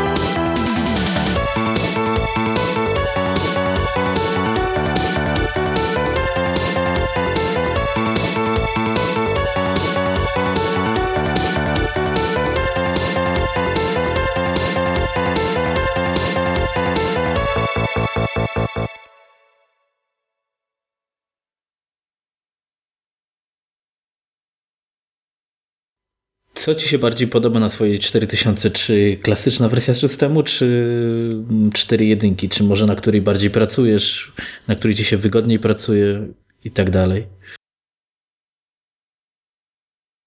Znaczy tak, um, podobają mi się obie wersje systemu. To na pewno. Niemniej w momencie, kiedy um, ja nabyłem ten system um, cztery jeden, i chciałem się na niego przesiąść. Zderzyłem się z rzeczywistością. Wszystko mam skonfigurowane i dopieszczone w O S trzydzieści dziewięć. I teraz jak to przenieść na cztery jeden? I takie zderzenie z tym no, pokutuje po dziś dzień, bo tak naprawdę nie przeprowadziłem się na ten system i nie użytkuję go codziennie, czy w codziennym zastosowaniu. O, tak to ujmę, bo nikt nie używa Amigi codziennie, żeby ktoś nie pomyślał. Bo, bo po prostu nie mam na to czasu. Natomiast nie, nie wyobrażam sobie, jak to wszystko zmigrować krok po kroku, mając tak niewiele czasu. To mnie zniechęca. Po prostu mnie zniechęca mój własny brak czasu na to, żeby, żeby przesiąść się na ten system. Bo cztery jeden sześć, tak? W tej wersji. Tak, tak. Z, Mówimy z o najnowszym. Update'ami. No, domyślę w najnowszej wersji. Jest naprawdę już godnym uwagi dla klasyka z P R P C systemem i który już potrafi naprawdę wykorzystać to, te resztki mocy drzemiące w tych, w tych cyberstormach i blizzardach P P C. Um, natomiast tak jak mówię, mam, na co dzień używam trzy dziewięć i, i, i na nim siedzę, na nim tam coś skryptuję, programuję, na nim tworzę własną stronę. Na nim powstają materiały od początku do końca na, na tą stronę. Natomiast cztery jeden to są takie momenty, kiedy na przykład opisy tworzyłem, no to wtedy, wtedy na nim na nim siedzą i użytkuję, tak? Tylko jest tego, jest tego, jest to po prostu margines. Okej. Okay. No. To powiedz mi, co używasz na Midze, jakich programów? Albo co możesz może komuś polecić, może mi, wiesz... No, jak robisz strony, no to jakiego, nie wiem, edytora używasz, czym obrabiasz grafikę i, i tym no podobne jasne. Rzeczy? Do grafiki to Perfect Paint. Bardzo fajny, polecam. I teraz będzie nowa wersja. Perf- Perfect Paint? A nie, Perfect, Personal Paint, no, sorry, Perfect Paint. No, to, to jest ten na... Cloanto pewnie, która ma... Tak, tak, tak. No, to no. będzie dwudziestoczterobitowy ten tak, jest Perfect Paint. Jest, tak, tak. No właśnie, no bo... Czekaj, Cloanto, przypomnisz mi nazwę? I oni mieli... To jest w skrócie P-Paint, nie? Ale on się nazywa... P-Paint, Personal Paint. Personal Paint, no właśnie. Ja też jego używałem przez lata, ale on jest świetny do ośmiobitowej grafiki, nie? I tak, tak, tak. Tak, tak został stworzony ten program, a, a jak masz kartę graficzną, no niestety chcesz korzystać z tego, co, co ona wnosi, obsługę dwudziestoczterobitowej grafiki i, no i szukasz innego narzędzia. No i moje na, mój wybór padł na Perfect Paint i to jest naprawdę fajny program, polecam, do grafiki dwudziestoczterobitowej. Tam można też tworzyć e, obiekty jakieś drobne trzy D e, i tam, no, ja zachęcam po prostu poużytkować ten program i tobie bym polecał Perfect Paint. Jest w miarę prosty i przejrzysty U I tego programu e, i jak trochę poklikasz, poużytkujesz, to myślę, że przekonasz się, że i, i do tego program za darmochę to jest naprawdę fajne narzędzie. I okay. Wspiera też Arexa, możesz skryptować różne rozwiązania, gdzie jak klikasz w kółko jedno i to samo, to warto, warto z języka no tak, Arex skorzystać. Taki sk- skrypcik. Mhm. Tak, i żeby za ciebie to wykonał. No właśnie, ja bardzo dużo ostatnio skryptuję w Arexie i jestem zafascynowany. Tak, to jest chyba też je, jeden z lepszych języków chyba na świecie, tak mi się wydaje. Tak jak ja słyszałem. Systemowego? Tak. No... Myślę, że w oparciu o własną praktykę mogę podzielić to, to, to zdanie zdecydowanie. Wersja Amiga Rex jest, jest naprawdę fajna. Choć na przykład taki Python z O S cztery, gdzie tam zaimplementowano ten język, też w zasadzie jeszcze większe wnosi możliwości, ale takie typowo amigowe, kompatybilne narzędzie to Arex tylko i wyłącznie mm. w mojej opinii. Zapytam no, się... W... Tak? Czemu nie Imagine F X wobec tego? Um, Bo to najbardziej chyba popularny program. No, jakoś nie przypadł mi ten program do gustu, po prostu. Uruchomiłem go raz czy dwa i nie potrafiłem jakoś przekonać się do niego. Jest czasem tak, że masz styczność z programem, narzędziem i ono tobie pasuje bądź nie z jakiegoś powodu. To jest, wiesz, takie jakieś przekonanie, no że jasne. Źle się czujesz, coś klikasz i to jakoś tak nie, nie idzie, tak? Nie idzie ci to. No, nie, nie potrafię nic więcej powiedzieć. Po prostu okay. nie przypadł mi do gustu, tak? Więc ten Perfect Paint Zdecydowanie. Perfect Paint, wobec tego polecamy. Co dalej? Jakie no właśnie, inne? Do, do edycji stron, czy raczej tego języka H T M L z podświetleniem składni jest taki polski produkt Edit H T M L. Nie pamiętam autora. Niemniej jest opisany te, ten program na mojej stronie. Bardzo fajny, prosty, do edycji składni H T M L a i ma konwersję ze standardu Amiga kropka p l, I S O i odwrotnie, co też jest no. bardzo ważne, żeby o tym pamiętać, bo polskie ogonki nie wyświetlają się normalnie z, z klasycznego systemu Amiga kropka p l, tak, na stronie, chyba że się ma kodowanie w I S O oczywiście ustawione. Dokładnie. W międzynarodowym standardzie to jest troszkę inaczej. A ja mam Amiga kropka p l od zawsze, no i po prostu tak na tym zostałem. I ten edytor to wspiera, włącznie z kolorowaniem składni. Ma tam generatory tabel, jakichś tam innych gotowych zestawów tagów. Ma jakiś tam niewielki port Arexa, gdzie też można sobie własne skrypty podwiesić, hmm, które ciekawe. Generują kod. Proszę? Ciekawe, bo ja, ja używam na przykład Webplug, nie wiem, czy znasz taki program. A, tak, kojarzę, ale to była komercha jeszcze do niedawna, czy jest dalej? Pff, nie wiem, wiesz co, to ja już go od, ja go mam od, nie wiem, dwutysięcznego roku, czy coś takiego, kiedyś jeszcze strony robiłem też tak, na Midze, więc, był, był. No, niemniej, ja więc nie, na nim zostałem. No, no rozumiem, nie, ja jakoś nie, nie, prze, no, nie przesiadłem się na niego. Raz czy dwa miałem z nim styczność i, i miałem też styczność z Edit H T M L i tak zostało. I w zasadzie w tym Edit H T M L od początku później była robiona moja strona właśnie. Ten, na początku w ogóle to był zwyczajny tam notatnik systemowy. To był ten EditPad i, i w mm. nim to powstawało, a później już właśnie Edit H T M L z kolorowaniem składnicy było bardziej wygodne i, i dla oka, i dla przejrzystości. E, no i później, a później no to już e, Annotate, tak, jest taki edytor, a, który jest e, wieloplatformowy, jest im pod MorphOS, jest pod O S cztery, jest pod O S trzy, Annotate. On też koloruje składnie, ma dużo większy port Arexa do dyspozycji, gdzie możesz sobie skryptować i własne funkcjonalności podkładać. Pod niego też napisałem skrypty konwertujące polskie ogonki, tak, Amiga kropka p l i I S O w obie strony i Amiga kropka p l U T F, notabene też, także jest, jest dosyć wygodne. I oprócz tego, co jeszcze użytkuję? No, notatnik, Perfect Paint. W zasadzie no nic więcej nie potrzeba, bo treść piszesz w narzędziu, którym zazwyczaj piszesz, tak? Do poprawy no korek, może inaczej, bo u mnie z ortografią jest słabo, bo należę do tego niechlubnego grona ludzi, którzy mają z tym problem i to jest tam no, zdiagnozowane i no, tak bywa. Dyslekcja tak zwana. No, ja się tym, ja się tego wstydzę, to nie jest dla mnie... To jest dla mnie ujma, bo wolałbym być zdrowym człowiekiem. To nie jest nic, co w życiu pomaga, wręcz odwrotnie. To tylko utrudnia życie. Ale też nie przeszkadza. No, widać, no. że y, nie stoczyłeś się na samo dno szamba, więc y, no. da się żyć, nie? No nie, nie zacząłem nic, tak, notorycznie. Nie, nie, nie skończyłem na Mostowej jeden, ale e, myślę, że no niemniej e, polecam taki program jak O R D. Jest to polski program. Bardzo fajnie mm. do korekty y, pisowni i on jest nieustannie moim narzędziem po stworzeniu tekstu. W nim dokonuję korekty. Szkoda, że już nie rozwijany program, a autor po autorze ani słychu, ani y, widu. Nie wiem, co się z nim dzieje, niemniej ten program dosyć znany był w środowisku amigowym. Może miałeś styczność, może nie. Gdzie go można znaleźć? Na Imnecie jest przypadkiem? No, przy... Właśnie nie jestem pewien, czy jest na Imnecie. To był program komercyjny, jego normalnie można było nabyć u autora. Natomiast czy jest na Aminecie? Powiem Ci szczerze, nie wiem. Musiałbym teraz poklikać i posprawdzać, ale no trzeba by pogooglać. Myślę, że no, no to podpowie. Niemniej szkoda, że właśnie autor nie jest osiągalny, bo mógłby uwolnić program i, i, i wiele osób by mogło dalej korzystać z niego, skoro go nie rozwija, prawda? A, a to naprawdę fajne narzędzie jest i, i wspiera wiele różnych edytorów a, i korekty włącznie w, pod jama samego można pod Jama podłączyć pod jego wbudowany edytor i, i on będzie ci tą korektę robił w czasie rzeczywistym, jak piszesz. To jest właśnie niesamowite. To jest fajne. Tak. Tego braku, brakuje na Amidze no, tak, tak, de facto. Tak. No.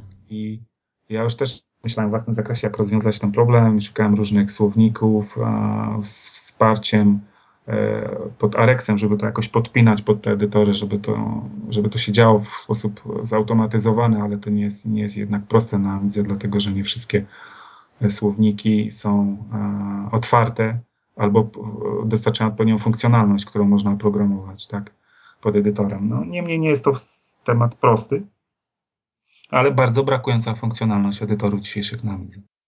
Okej, okay. Słuchaj, to jeszcze bym się zapytał na pewno o jaką przeglądarkę na klasycznej Amidze używasz, czy iBrowse, taki legendarny, czy też próbujesz NetSurfa i, i czy da się wykorzystać, znaczy wiem, że się da, ale na tak szybkiej Amidze te PowerPC w trzy dziewięć jakoś wspomaga przeglądanie sieci sensowniej. Znaczy, ja powiem Ci tak, na co dzień Aweb w wersji trzy dziewięć, tam chyba z numerkiem pięć na końcu jest. I, Ostatni w każdym razie. Tak, ostatnia dostępna wersja i on ma e, zaimplementowaną funkcjonalność JavaScript, obsługi JavaScript w wersji jeden kropka dwa. Co ciekawe, iBrowse nie ma pełnej implementacji tego JavaScriptu, a na dzień dzisiejszy ten JavaScript jednak jest na tyle w, potrzebny i wymagany przez wszystkich, że im więcej a, masz zaimplementowane z jego funkcjonalności współczesnych, tym lepiej, tak? Więc jakbyś sobie porównał te przeglądarki, iBrowse jest dużo szybszy, lepiej zintegrowany z tym wszystkim, a, ma nawet jakieś tam niektóre e, funkcjonalności z C S S a zaimplementowane, co tak. prawda tylko kilka, ale ma, co powoduje, że lepiej strona współczesna ci się wyświetla, to znaczy lepiej cię jakkolwiek to ułoży do widoku twojego oka niż Aweb, tak? E, natomiast z kolei Aweb ma ten JavaScript, który ja, ja dla mnie jest niezbędny wręcz w, przy, tej, przy tym, co realizuję na własnej stronie i e, poprzez prowadzenie i budowanie własnej strony już nieraz miałem możliwość znalezienia słabych i mocnych celów e, czy punktów tych obu przeglądarek i tak jak powiedziałem, iBrowse nie ma pełnej implementacji JavaScriptu jeden kropka dwa i to jest bolączka tej przeglądarki w moim, w moim przekonaniu. A z kolei Aweb ma, ale nie ma zaimplementowanych żadnych funkcjonalności C S S a, tak, styli. Co jest z kolei wadą te, tego programu. Niemniej ja zostałem przy Awebie ze względu na JavaScript, tak. Jest, nie jest też tak szybki jak iBrowse. iBrowse jest zdecydowanie szybszy od Aweba, ale tak jak mówię, no coś za coś, tak. Jak chcesz mieć szybko, ale z, bez y, wsparcia pełnego JavaScript wersji jeden kropka dwa, no to iBrowse, tak. Ale jak chcesz mieć bardziej, fun- patrzysz na funkcjonalność, a nie wydajność, no to Aweb z kolei mi się wydaje. Przynajmniej poprzez moje doświadczenia. A co do NetSurfa. Owszem, używam i tutaj brawa dla Artura, że mu się chce, że to robi, co robi i, i mam nadzieję, że to jeszcze długo będzie robił i rozwijał tą, tą przeglądarkę, bo to jest coraz lepszy, nazwijmy to jego produkt, który naprawdę z wersji na wersję to działa coraz szybciej. No, tak, tak, też mi się tak wydaje. Ja nawet korespondencję jakąś czas, jakiś czas temu, może będzie no, jakiś czas temu, dłuższy czas temu, bo będzie około roku, przeprowadziłem, czy dałoby się wersję wa- warp O S ową stworzyć i, i myślałem się może nawet i spróbować zabrać za to, żeby skompilować to, coś, coś zrobić w tym kierunku. Ale nie jest to takie proste, jak się wydaje. Niemniej w hmm. wersji W O S owej, gdyby wyszła ta przeglądarka, to naprawdę PowerPC tutaj otworzy nową jakość dla takich przeglądarek, jak będą powstawać w wersji W O S, bo jest dość mocy, żeby, żeby oglądać te strony już w miarę komfortowo pod O S trzydzieści dziewięć, tak? No tak, bo to nawet ja teraz patrzyłem też na swoje dwa tysiące na sześćdziesiąt na sześćdziesiąt megaherców i to chodzi szybciej niż chodziło, nie wiem, rok temu, to fakt, aczkolwiek jednak to nie jest ta płynność jeszcze i, i też bym, fajnie by było, jakby się udało uzyskać w miarę sensowną płynność tej przeglądarki, bo de facto na Amidze klasycznej nie ma żadnej sensownej przeglądarki na ten czas. Dokładnie. Takiej jednej zawierającej wszystko, nie? Sensowna funkcjonalnie to właśnie NetSurf. Nie? Natomiast wydajnościowo tak, to jest katastrofa, oczywiście. Dokładnie. Chodzi mi o, wiesz, takie tak. pytanie jest, czy nie dałoby się tego NetSurfa jakoś magicznie przyspieszyć nawet, w sensie, nie wiem, czy, no to już do autora jest pytanie. Nie? Tak. Znaczy, ja tak powiedziałem, jakby się dało skompilować wersję W O S, to myślę, że byłoby bardzo miłe zaskoczenie dla wszystkich, bo to byłoby poziom porównywalny do, do Aweba, mi się wydaje, pod, pod zwykłą Motorola, tak? I ze starymi mm. standardami webowymi, tak? W obsłudze, a mielibyśmy coś wspierającego nowe standardy pod, pod P P C, więc i tutaj by naprawdę te procesory zostały w końcu porządnie wykorzystane na klasyku, bo one w większości czasu, kiedy użytkujesz ten komputer, on, on zalega, on tak naprawdę nic nie no robi, tak. tylko ciepło produkuje, a wyświetlasz oczywiście zdjęcia, tapety, wszystko za pomocą datatypów ze wsparciem W O S, no ale ileż razy się to dzieje w ciągu tego czasu, kiedy użytkujesz tak, ten dokładnie. komputer. A Aweb ma dodatki. Czy możesz tak skonfigurować Aweba, żeby korzystał z datatypów wbudowanych i te grafiki wyświetlał na stronie? Tak, to wiem. Mhm. I to też jest jakieś rozwiązanie i to bardzo przyspiesza wyświetlanie tych stron, co też polecam, takie zastosowanie. Niemniej taki NetSurf w wersji W O S to byłoby co? Znaczy, jest, jest teraz takie pytanie hipotetyczne, bo nie wiem, czy PowerPC w Amidze klasycznej jeszcze będzie jakoś przez programistów wspierane, chyba raczej nie, tak mi się wydaje, bo bardziej to idzie jak już to w kierunku wersji czwartej systemu albo w kierunku nowych programów sześć osiem K, tak jak ja widzę, co się dzieje, bo to chyba PowerPC, ono zawsze było od czasu wydania pomijane jakby, w cudzysłowie, a teraz już jest chyba w ogóle zmarginalizowane, nie? Czy, czy ty użytkujesz trzy dziewięć na PowerPC, więc masz pewnie większe doświadczenie niż ja w tej kwestii, dlatego zapytuję się w tym momencie właśnie, jakie masz odczucia do tego i czy to jeszcze ma jakikolwiek sens. Hmm. Znaczy, no niestety podzielę twoje wrażenia, wiesz, że to jest marginalizacja już następuje tego rozwiązania W O S, tak? Bo myślę, że warto tu teraz użyć terminologii W O S, dlatego że mamy na myśli domyślnie zastosowanie procesora PowerPC, tak? Na Amidze klasycznej. Tak.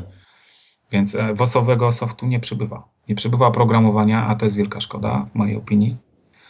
Um, choćby nawet in, rekompilowane jakieś istniejące źródła istniejących programów sześćdziesiąt osiem K na W O S, y, to już byłoby coś nawet, tak? Byłoby mile widziane, bo ja bym osobiście wolał użytkować i włączać y, wersję W O S niż sześćdziesiąt osiem K, bo ta Motorola i tak wystarczająco dużo robi. No, dywersyfikacja tego, tej mocy obliczeniowej, nawet przez uwzględnienie context switchu, który jest rozwi- który, który wprowadza spowolnienia i tak, bo ten procesor PowerPC mógłby dużo więcej liczyć, gdyby nie context switch systemowy, no ale jakoś trzeba to załatwiać i obsługiwać, prawda, te procesory i komunikację między nimi załatwiać, więc ten context switch jest nierozerwalną częścią tego rozwiązania, ale mimo wszystko wersje W O S, gdyby pojawiały się, to byłyby, popatrz, no jakiś akurat sąsiad nade mną zaczął młotkiem stukać. No, no właśnie coś tak słucham, no, co się dzieje.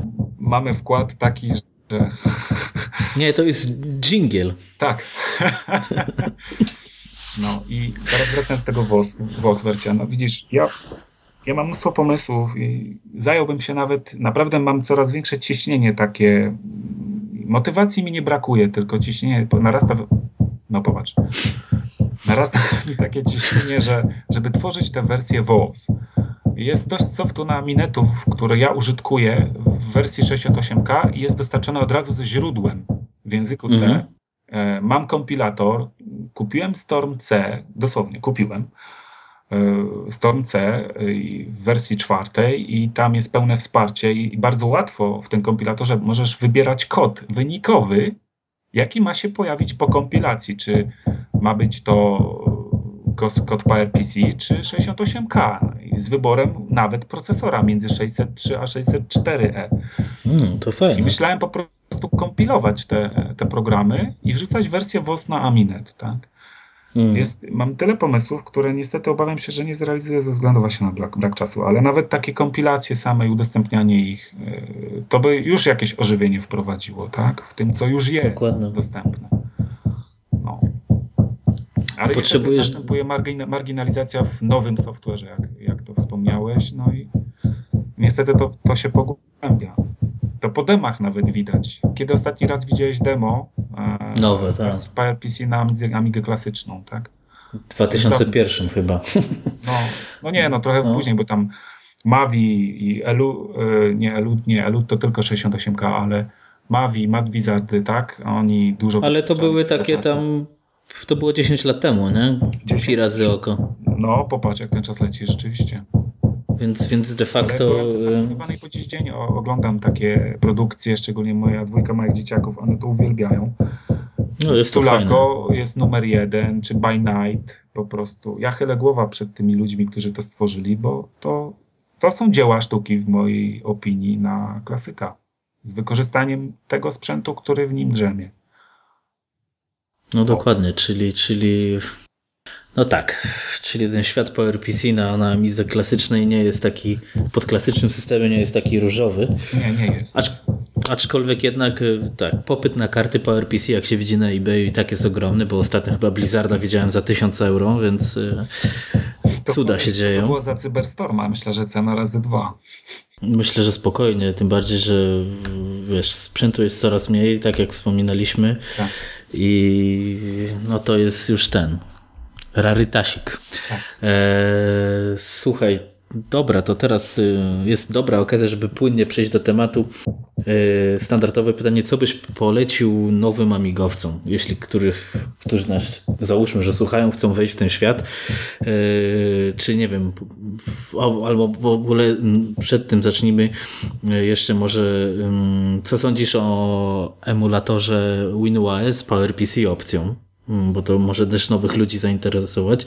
Czy to ma jakiś cel według ciebie, czy, czy, czy nie bardzo? Bo według mnie to jest świetny pomysł i mam nadzieję, że to pomoże rozpromować um, Amiga O S cztery, a być może chłopaki z MorphOS zdecydują się na kompilację, na klasyczną wersję swojego najnowszego systemu, co by byłoby chyba najtańszym rozwiązaniem dla każdego, żeby cokolwiek spróbować. Jakie jest twoje zdanie? Hmm. Um. Znaczy tak, nowym amigowcom, znaczy w ogóle ludziom, którzy by chcieli zacząć, a nie mieli w ogóle z tym do czynienia, to ja oczywiście polecam WinUAE. Dlatego, że to jest dobry początek, żeby bez wkładania jakichkolwiek pieniędzy spróbować liznąć tematu. Tak, co to jest, jak się to obsługuje, z czym tak naprawdę mam do czynienia. E, I ile to ode mnie wymaga zaangażowania, żeby móc się w to przysłowiowo bawić. Tak? Um, natomiast tych, którzy stwierdzą, że to jest ciekawe i chcieliby czegoś więcej niż emulacji, no to zacząć. Oczywiście od Amigi. No i teraz pytanie, jeżeli to ma być typowa zabawka dla, powiedzmy, małych dzieci, gdzie tych świat gier z tamtych czasów jest nadal bardzo ciekawy, bo moje tu oczywiście grywają w to i owo. Um, Super Froga. No, zgadłeś. A czy, a, a czy ty grałeś w Super Froga? No, zdarzyło się oczywiście, chociaż ja preferuję Cannon Fodder czy, czy Symulator F piętnaście, Combat Air Patrol. To była moja perła. Gunship był fajny symulator, nie wiem czego. No, dwa tysiące. Ale jakoś nie, nie pociągło mnie. Ten Combat Air Patrol spróbuj. Tam zobaczysz, jak się lotki nawet wyginają przy zmianie kierunku lotu. To jest coś. A lądowanie na lotniskowcu to też jest nie... Nie lada wyzwanie. Ale dobra, odchodząc od tego tematu, tak? Do, do tego możemy powrócić później, do świata gier. Niemniej, um, jak się zdecydują, no to wiadomo, tak? Jako rozrywka dla najmłodszych, to Amiga pięćset w zupełności wystarczy, myślę. Z jakimś rozszerzeniem pamięci i, i Mega RAM H D, żeby, czy tam z jakimś rozwiązaniem C F kart i, a, i i tudzież tego typu a, zastosowań. A, natomiast dla takich bardziej wymagających, którzy chcieliby coś więcej niż tylko gry, to Amiga tysiąc dwieście. Oczywiście zdecydowanie z kartą turbo. Na przykład taką A K. Znaczy się... Hmm, nową, tak? No. Nową A K albo używanym jakimś Blizzardem, tak? Gdzieś mam w pudełku takiego rarytaska jak Blizzarda czwórkę z trzydzieści dwa mega ramu. Może kiedyś, kiedyś nabędę płytę główną i, i wykorzystam tą kartę. E, a to się zobaczy. No niemniej taka konfiguracja Amigi tysiąc dwieście z kartą turbo i trzydzieści dwa mega ramu, no to jest takim, uważam, minimum, e, które należy zastosować w, w takiej zabawie już troszkę więcej niż samo granie. Chociaż gry też są wymagające i to też na pewno pomoże. Niemniej, tym bardziej zasobnym w portfel, to tak, tysiąc dwieście i karta turbo z pamięcią i powiedzmy jakąś kartą C F, czy dyskiem dwa i pół cala. No myślę, że karta C F teraz już chyba jest najlepszym rozwiązaniem, bo to jest najszybszy dostęp i, i, i prądu to bierze żadnego, a trzeba powiedzieć, że tysiąc dwieście ma słabości z tym prądem. Tak, zasilacze oryginalne są, są słabe. No, dokładnie, więc jeszcze jak tam wsadzisz kartę i tak dalej, to będzie... Słabo. No to jest standardowy zaśleż nie pociągnie ci już takiej z, z Apollo zero czterdzieści, trzydzieści dwa mega ramu i jakbyś dał, znaczy jak dasz tą kartę C F, to jeszcze możliwe, że pociągnie, ale jak dysk trzy i pół calowy podłączysz, to już lubi przysłowiowo zdychać, bo ja przerabiałem ten temat w swoim desktopie i miałem podłączony zasilacz z peceta A T, który załatwiał sprawę, tak? Więc pańczyna na stole. Powiem, że, że moja tysiąc dwieście z Apollo i z dyskiem trzy i pół cala ciągnęła na zwykłym zasilaczu, no ciężkim. Proszę. To mieć lepszy zasilacz. Cuda może jakieś na kiju były, ale te też, też, też, też byłem zdziwiony, ale to jest fakt, że to jest problem później, jak się podłączy coś mocniejszego, to trzeba podać najlepiej te, te, te dodatkowe prądy do, do stacji dyskietek. No, to jest tam niuanse, które można wyczytać i, i no niestety, ale myślę, że takie A C A zero trzydzieści powinno dać radę w miarę standardowych i to jest chyba całkiem niezły sprzęt. Nie? Tylko należy wspomnieć, że A K nie ma K O procesora, tak? A te wszystkie starsze karty turbo, one od zero trzydzieści począwszy chyba już mają w standardzie koprocesory, co? Znaczy gniazdko przynajmniej. No. no, no, ale mają gniazdko, tak, takie Blizzardy, ale też mają pełną obsługę, a w A K jest tylko gniazdko i na tym się rzecz na razie kończy. Nie ma nawet obsługi jeszcze zaimplementowanej, jak tam autor wspomina, to jest w planach. Więc um, a ten koprocesor jednak sporo daje, jeśli chodzi o, o operacje na grafice, więc warto o tym wspomnieć.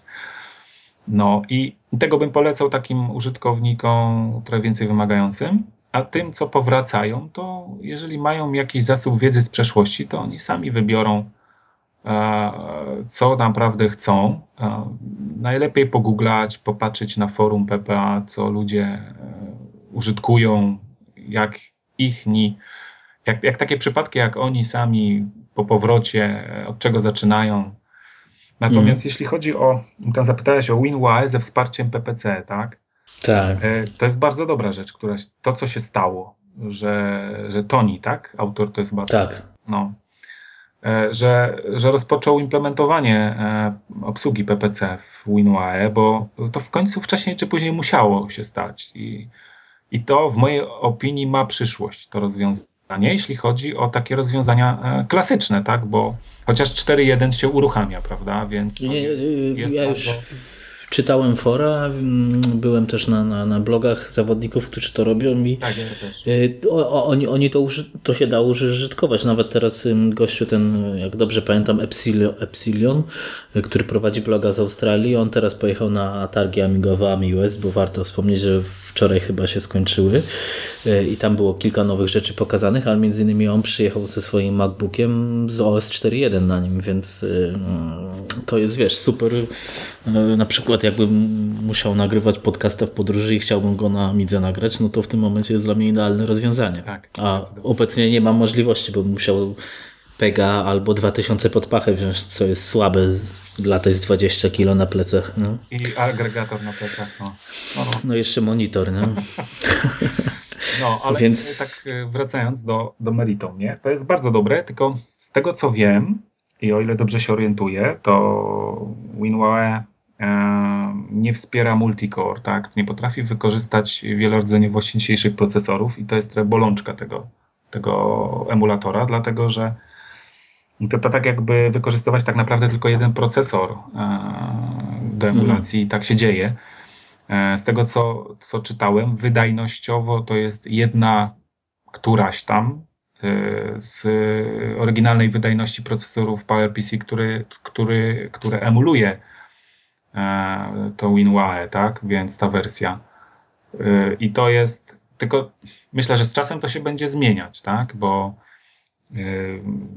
coraz jednak wydajniejsze wychodzą te procesory i, i nawet jeżeli tylko jeden core będzie wspierany, to, to z czasem będzie coraz, coraz lepiej, szybciej, dokładnie. szybciej optymalizacja jakiegoś kodu. Myślę, że to nie na pewno podejmie jakieś kroki w tym kierunku. Niemniej e, też czytałem na chyba Amiga World, czy WorldNet, czy org, czy no gdzieś któreś z tych forów, tam Toni czasem zabiera głos, że myśli o multikorze, więc e, chciałbym spróbować jakoś zaimplementować obsługę tego. I jeżeli to się stanie i to ujrzy światło dzienne, to wtedy Amiga O S cztery będzie chodził szybciej jak na klasyku. No tak, I to będzie tak. fakt, bo Jeżeli do tego Tony doprowadzi i jakoś pokona bariery przed nim stojące, bo amigowy system nie potrafi przecież z wielorodzeniowości korzystać, to musi się dziać w tle jakoś w sposób przeźroczysty na poziomie jego programu, tak, aby dla systemu amigowego, który jest uruchamiany w emulowanym środowisku, żeby, żeby to było przeźroczyste, tak jak jest teraz, czyli widzi jeden procesor i tyle, tak, więc to WinUAE musi jakoś mieć zaimplementowaną obsługę multicore. Jak Tony to dokona, to będzie gość, w mojej opinii, już jest, ale już będzie jest. Niesamowity facet, bo to nie jest naprawdę proste, no, o ile ja się mniej więcej orientuję w temacie, to nie jest wcale prosta rzecz do, do zaimplementowania, tak? Zrobić procesor, który ma wiele korów, a jest widziany jako jeden, a ma wydajność czterech, tak? Rozumiem. To jest, nie jest wcale prosta rzecz, no. Ale jest to chyba według mnie przynajmniej jakaś szansa na nową krew, bo trzeba powiedzieć, że w naszym środowisku, jak oglądałem zdjęcia z Ami West, to to są same dziadki. Tak. I to jest dość słabe. Nawet po stronie niebieskiej, czyli MorphOS, to też nie są ludzie dwudziestoletni. Znaczy zdarzają się oczywiście, ale, ale jest te nasze całe środowisko. Tak. Aczkolwiek jednak to wszystko jest tak, że my jesteśmy we własnym sosie, nie? Tak. I przydałoby się właśnie może te WinUAE by umożliwiło napłynięcie now, nowej krwi. Ale wiesz co, powiem ci, jeśli mogę ci wtrącić, na pewno zwiększy się sprzedaż yy, systemu O S cztery w wersji klasycznej. To już widać. Jak popatrzysz Było na takie forach, w... to, a, tam dokładnie. Pewni mówią tak, o rany, to pewnie w Amiga Kit nie będzie systemów. Ktoś tam pisze, ja już klikłem zamówienie, a za chwilę ktoś znowu, ja też. Była, samo była... zobaczysz na zachodnich forach, dokładnie to dokładnie. Samo się dzieje. Boją się, tam była ankieta, był... dokładnie była ankieta i, i, i chyba tam dziewięćdziesiąt procent powiedziało, że jeśli na WinUAE to będzie płynnie chodzić, kupując, zresztą ja też będę kupował tak czy siak prawdopodobnie cztery jeden, tym bardziej, że teraz będzie niestety płatny update do Final Edition cztery jeden, tak. Więc tak czy siak będę musiał, zmuszony być kupić prawdopodobnie, eee, ale to też też będę kupował i myślę, że to może być właśnie nowe życie, może właśnie Amiga Forever zrobi jakąś paczkę, e, tak dla z, jak z Amigą klasyczną emulacją z, z wersją PowerPC. Bo jestem przekonany, Przydamy. że Forever na tym skorzysta, ale też ludzie, którzy kupią takie Forever, bo to będzie taki wash and go w pakiecie, łatwo przyswajalny dla kogoś, kto jest nieobyty w temacie i to jest tak, zdecydowanie, zdecydowanie to tchnie trochę młodości, wiesz, w nasze klasyczne mm. środowisko, bo bo jakby nie było, to to, to jest klasyk, nie? Emulowany na WinUAE i, i to jest To jest właśnie to coś. Przynajmniej tych i takich ludzi jak ja, którzy trwają przy klasyku, bo ich po prostu trzyma ten klasyk. No, ja jakoś nie przekonałem się do N G Amig, choć miałem z nimi bezpośredni kontakt i, i, i styczność jakoś, no jakoś nie. Czyli wobec tego mm, zapytam się o mm, rozwój mm, powiedzmy tej całej historii amigowej. Jak ty to widzisz? Zaistniałej sytuacji, bo jeśli na przykład nie Amiga N N G, to co? To, to, to WinUAE na przykład? Czy albo w ogóle jak widzisz nasze środowisko po tylu latach i czy to idzie w jakimś sensownym kierunku według ciebie? Hmm. Albo czy jest jakiś cel w ogóle? Czy tak sobie po prostu idziemy, żeby sobie iść? Znaczy wiesz, um, na pewno po Takim, ja, ja twierdzę, że dołek mamy za sobą i to widać, bo jest dużo powrotów, jest nowy sprzęt, znowu się wychodzi, tak? Wychodzi Amiga N G dla zainteresowanych, więc a my dołek mamy za sobą, zdecydowanie. I to już trzeba, trzeba to wyraźnie powiedzieć, że najgorsze czasy Amigi są za nią. I nie można też oczekiwać, że, że ona zastąpi nagle, po, powiedzmy za pięć czy dziesięć lat wszystkie pecety. To, to się nigdy nie stanie. To tak, nie należy, tak znaczy, jest takie słowo nigdy nie mów nigdy, tak? A ja oczywiście żywię szacunek do tego powiedzenia, bo wielokrotnie po własnej skórze dostałem w różnych sytuacjach życiowych, a, kiedy mówiłem coś nigdy, a, a bywało odwrotnie, więc a, ale prawdopodobieństwo, że tak się stanie, jest bliskie zeru, więc tu nie ma, nie ma co się łudzić. Natomiast yy, na pewno Amiga może być ciekawym rozwiązaniem dla kogoś, kto nie chce um, wszechogarniającego P C z Windowsem, prawda? Chce czegoś innego, jest filantropem, chce być inny niż inni, chce inaczej użytkować komputera, tak? W inny sposób, lubi ciekawostki, nowości, coś innego. To tu Amiga na pewno znajdzie miejsce. Mm. Mm. Już znajduje, bo choćby jest moda na retro, tak? Tak, moda tak. Na retro, więc i, i, i nie widać, żeby, bo moda zazwyczaj jest rok, półtora i się kończy. Taka w ogólnym rozumieniu moda. A tu to chyba trwa już trzeci rok, to retro, z tego co ja widzę, więc nie widać końca. Znaczy wydaje mi się, wiesz, ja mam taką swoją teorię, że mm... to chyba z tego wynika, że z tych Amiga klasyczna, z tych retro komputerów jest de facto najmocniejszym komputerem, tak. Albo ma możliwości naj, najlepszej rozbudowy i najłatwiej go się da użytkować w dwudziestym pierwszym wieku, bo co, do internetu podłączysz, na upartego w internecie coś pogrzebiesz.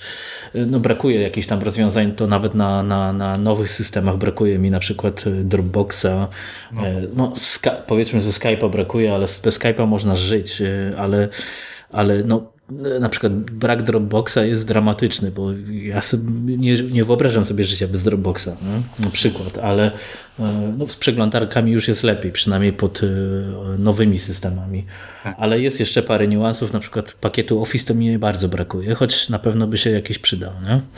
Nie, ale to... brakuje Bluetootha, jeśli mogę wtrącić na Amidze, bo ja bardzo korzystam z tej technologii, no uwielbiam ją i, i nawet a, pomyślałem, że może wartałoby zabrać się i za taki projekt na Amidze, ale w moim wydaniu pewnie by to trwało wieki.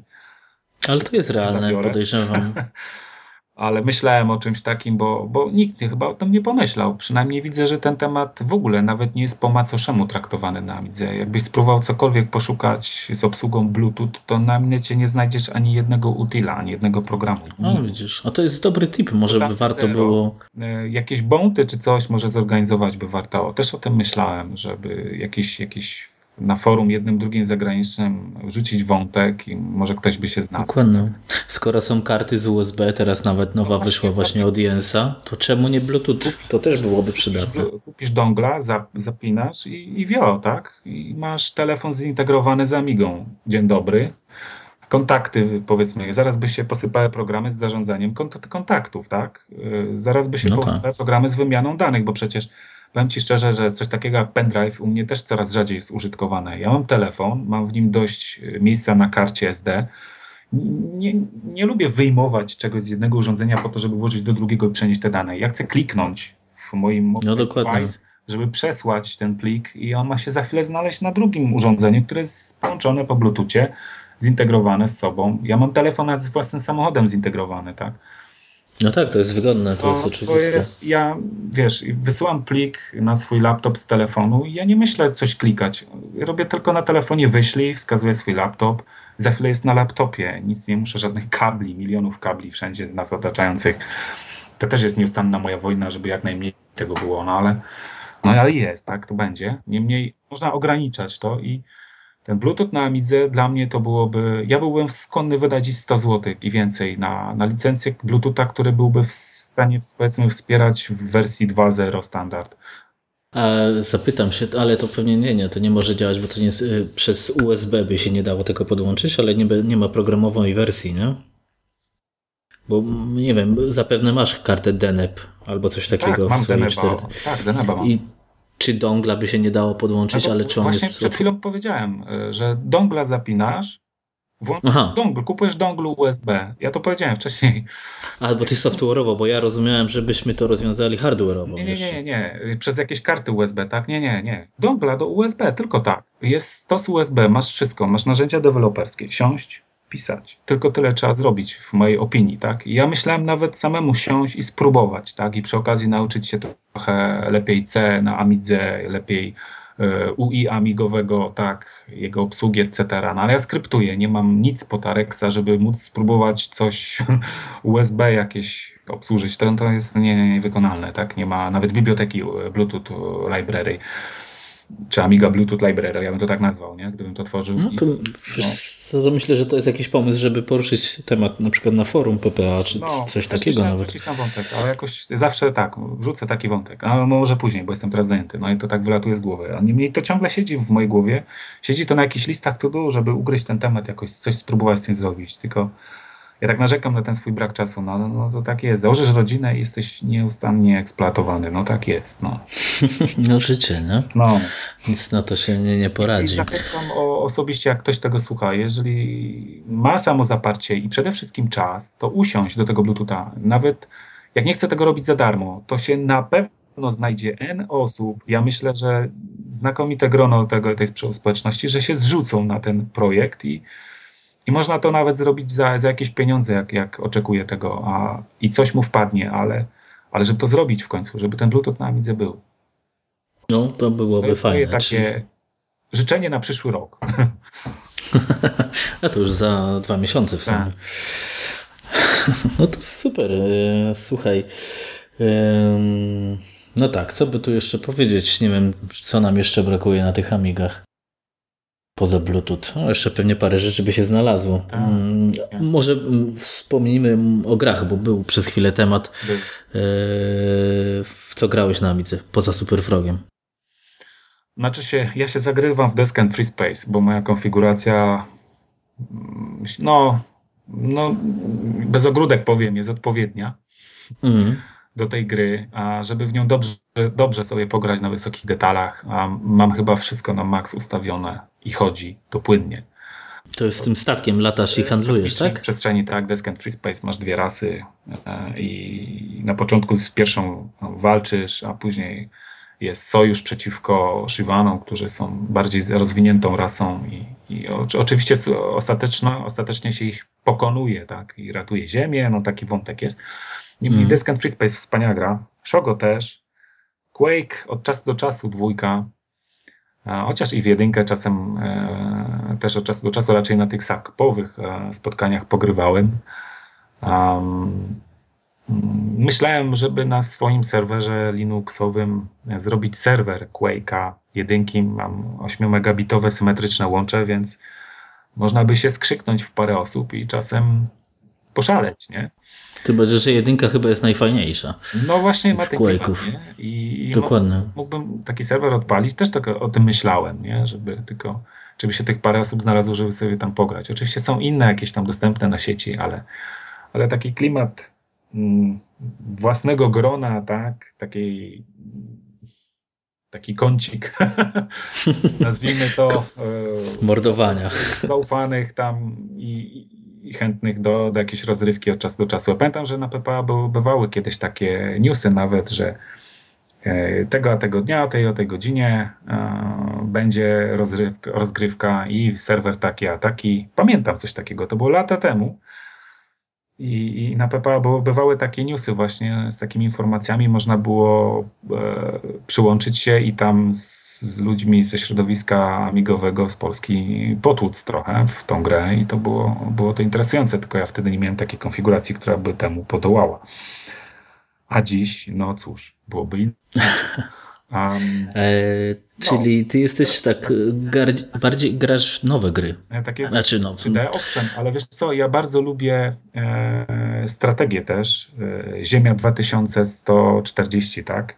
Chociaż już mm-hmm. dawno nie odpalałem. E, bardziej Napalm, bardziej, e, który bardzo fajnie chodzi też na mojej konfiguracji. W ogóle na kartach graficznych z procesorem zero sześćdziesiąt to Napalm już fajnie chodzi.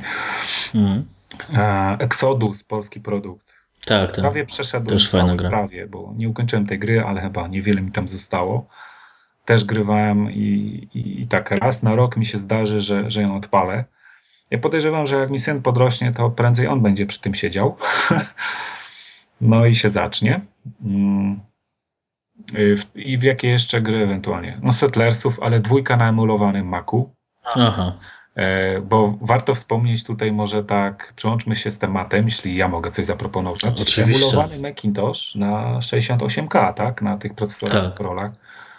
Tak. macOS osiem jeden kropka pe el. Ja polecam, to jest naprawdę fajna zabawa. Jest temu osobny dział poświęcony, bardzo zaniedbany też na mojej stronie, ale jest tam parę krótkich opisów Mam też na swojej liście to do wiele różnych tematów i pomysłów do, do opisania i przedstawienia, co, co można jeszcze osiągnąć. Samego materiału na publikację niedawno sprawdzałem, mam ponad gigabajt. Nie, nie wiem, kiedy, czy kiedykolwiek to, to ujrzy światło dzienne, no ale no tak jest. Um, I bardzo polecam Fusion w szczególności, bo ma implementację y, obsługi y, wirtualnej pamięci i to naprawdę działa. W macOS, od, począwszy od wersji O S osiem zero, można włączać, nie, w sumie siedem sześć też, tak. Teraz przypominam sobie, macOS siedem sześć y, już wprowadza ten system obsługi wirtualnej pamięci i to w Fusionie można ustawić, to naprawdę działa. Y, jest temu też jakiś tam opis y, poświęcony na mojej stronie chyba.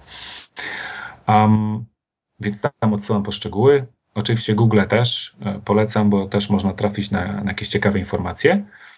Um, i, I naprawdę ja Photoshopem przez jakiś tam czas nawet bawiłem się na emulowanym e, Macu i, i to działa. Taki Photoshop tak, tak. z czwartej. Ja się uczyłem Photoshopa na tym. No, więc i naprawdę świetnie te emulowane Maci działają na Midze. Nawet internet można skonfigurować. Ja pamiętam, że jak miałem modem telefoniczny stary trzydzieści trzy sześćset Motorola Sportser Voice, to był a, przy, po, po komie podłączony i, i normalnie wdzwaniałem się w internet i, i przeglądałem weby na, na starym Internet Explorer czy, czy na Netscape'ie w wersji trzeciej, tak? To tak, samo miałem. Czwartej. Proszę? To samo miałem, no, dokładnie. Bez problemu chodziło. Fascynujący świat też. Polecam emulację Maca na, na klasycznej Amidze, bo to jest naprawdę fajna sprawa. Ty, tym, tym bardziej, że kości jak ja na tym emulowanym Macu jakby miały nowe życie, bo na, na, no na O S trzy nie chodziło tak, tak, tak pięknie. Że, że na emulowanym można więcej wycisnąć z tych, tej agatki niż na oryginalnym O S trzy. To też mnie zawsze zastanawiało, że, że jest miejsce do optymalizacji jeszcze na Amidze w klasycznym systemie, żeby, żeby poprawić jej wydajność, bo, bo te biblioteki, które są systemowe napisane przez oryginalnych twórców Commodore to i późniejsze te update'y i te patche, to pokazuje, że jest dużo jeszcze do roboty i możemy wycisnąć trochę jeszcze z tego sprzętu. No i tak jeszcze wracając do Maca, to i Fusion, któremu ja nie widziałem... No właśnie, chciałem się zapytać. Proszę? Chciałem się zapytać. No właśnie, iFusion to jest e, Power Mac na Amidze e, w P P C, tak? Czyli tak. Ci, co posiadają PowerPC, mogą mieć Power Maca i I trochę bardziej, choćby nawet Microsoft Office dwa tysiące trzy w wersji Power można sobie... Znaczy na tym chodził tylko chyba O S dziewięć, Mac O S dziewięć i to chyba chodziło tylko na Amidze cztery tysiące z tego co ja słyszałem. Dobrze słyszałeś, ale to jest, to jest od Mac O S osiem, teraz nie jestem pewien czy pięć czy sześć wersji, mhm. do dziewięć, tak jak mówiłeś, ale nie, czekaj, do dziewięć dwa włącznie. Okej. Okay. Do dziewięć dwa włącznie, a... Um, ja nawet doprowadziłem do tego momentu, że mi się udało uruchomić instalację macOS dziewięć dwa, ale nie ukończyłem tej instalacji, zwiesiłem się Amiga i później musiałem wyłączyć i, i porzuciłem ten, ten temat na wiele innych korzyści. Znaczy no, zająłem się tym klientem D H C P A w, na Amidze dla Genesis. Niemniej wrócę do iFusiona i myślę, że jak doprowadzę do tego momentu, że już będę miał działający system i jakieś programy, to pewnie coś pokażę. No myślę, że wtedy możemy się spotkać ponownie i o, o tym poopowiadasz, bo jest mało osób, którym się to udało. No właśnie też słyszałem, że jest niewielu. Ja doprowadziłem do tego momentu, że mi instalator się odpalił i instalacja szła, tylko jak mówię, w pewnym momencie się to zawiesiło. Natomiast myślę, że, że, to, jest, że to jest osiągalne, tym bardziej, że, to, że iFusion jest w wersji jeden trzy, czyli ta firma, która wspierała ten produkt i wypuściła, nie wypuszczałaby czegoś, co by nie działało, mi się wydaje. Więc to jest kwestia tylko odpowiedniej wersji macOS-a i, i konfiguracji, tak? A niestety nie jest temat prosty, z tego co ja sam zauważyłem, bo i podmienione są biblioteki systemowe W O S-u na wersję tej firmy, która wypuściła Um, iFusion, więc mhm. nie jest to proste, trzeba podmieniać, trzeba kombinować, trzeba zmienne systemowe no, ustawiać. Wiesz na... co, może, może warto system tylko na to postawić. Proszę? Tylko system na to zrobić, wiesz. Ha. takiego boot selektora mógłbyś sobie zrobić, nie? Że tutaj trzy dziewięć, tam cztery zero, a tu O S, Mac O S dziewięć. Nie? Znaczy, ja to załatwiam odpowiednimi startup sequence i one są tam też odpowiednio pomodyfikowane i oskryptowane. Mam do tego taki program z Aminetu, który zarządza tymi sekwencjami. Tam klikasz, ustawiasz wybraną, robisz rebot i uruchamiać się z tej z tej sekwencji, czy z takiej sekwencji, y, która uruchamia właśnie to, co mówisz, więc um, w zasadzie to jest do zrobienia. To też gdzieś tam mam na tapecie, żeby to opisać i pokazać ludziom, że można w prosty, w miarę prosty sposób przełączać się między różnymi konfiguracjami po to, aby móc wygodnie na przykład użytkować właśnie Fusion, czy Shapeshiftera, czy O S A cztery, tak? Więc no, ale jest temat. Jest, wiesz, temat jest bez liku, nie? No, ten to podcast właśnie musiałby cały dzień trwać, żeby to wszystko poruszyć, przynajmniej w dziesięć procent. Słuchaj, no to wiesz, nie jest powiedziane, że to musi być jedyny odcinek z tobą. Możemy się spotkać w naszym studiu po raz ponowny i wiesz, i o czym innym porozmawiać, a może jakieś bardziej takie treściwe treści przekazać, nie? Jakieś know-how, więc to jest projekt otwarty i czemu nie, nie? Może ma coś z tego wynikać. Więc ja jestem otwarty na wszelakie opcje. Jest to jakiś pomysł, jasne. No super. Słuchaj, myślę, że powoli można by chyba kończyć, bo tak, może, możemy tak zanudzić słuchaczy. Tak. Standardowe pytanie na koniec. Zapytam się, kogo chcesz pozdrowić, chyba że nikogo. Hmm. Nie, czemu? Wszystkich, których znam. Jak i po, jak i użytkowników MorphOS, tam parę osób znam. Więcej po stronie AmigaOS oczywiście też. A przede wszystkim wszystkich z SACP-u a, i organizatorów SACP-u, dlatego że im się chce i dalej organizują te, te zloty i spotkania i oby to trwało jak najdłużej. No dokładnie. U ciebie też na stronie jest relacja, no? Tak, znaczy nie ma. Relacja to za dużo powiedziane. Ja po prostu tworzę galerię e, z opisami zdjęć, tak? I ludzie to nazwali właśnie, z, widzę, że się uciera takie relacja. Ja proszę, żeby tego nie robić, bo to nie jest relacja. To są zdjęcia z opisami takimi humorystycznymi, może dla jednych bardziej, dla innych mniej humorystycznymi, tak? Oczywiście nikogo nie chcę urazić. To nie jest zamierzone. To jest taki dowcip, bym bardziej powiedział. Tak, podejście z humorem na wesoło do, do naszych spotkań. No i no i to wszystko. No to super, no. Ach, dobra, słuchaj, to myślę, że jak już są wszyscy pozdrowieni, my już się chyba też nagadaliśmy, będziemy powoli kończyć, no bo są też inne rzeczy do zrobienia. Nie chcę ci zabierać za dużo czasu. Było mi bardzo miło cię gościć. Myślę, że wszyscy dowiedzieli się dużo ciekawych rzeczy od ciebie. A może jeszcze będzie okazja ich czegoś nauczyć, że tak powiem, przez twoją stronę, przez jakiś kolejny odcinek z tobą. Więc dzięki bardzo i do usłyszenia. No, ja również dziękuję. Było mi miło. Pozdrawiam wszystkich jeszcze raz. No hej. Do usłyszenia. Hej.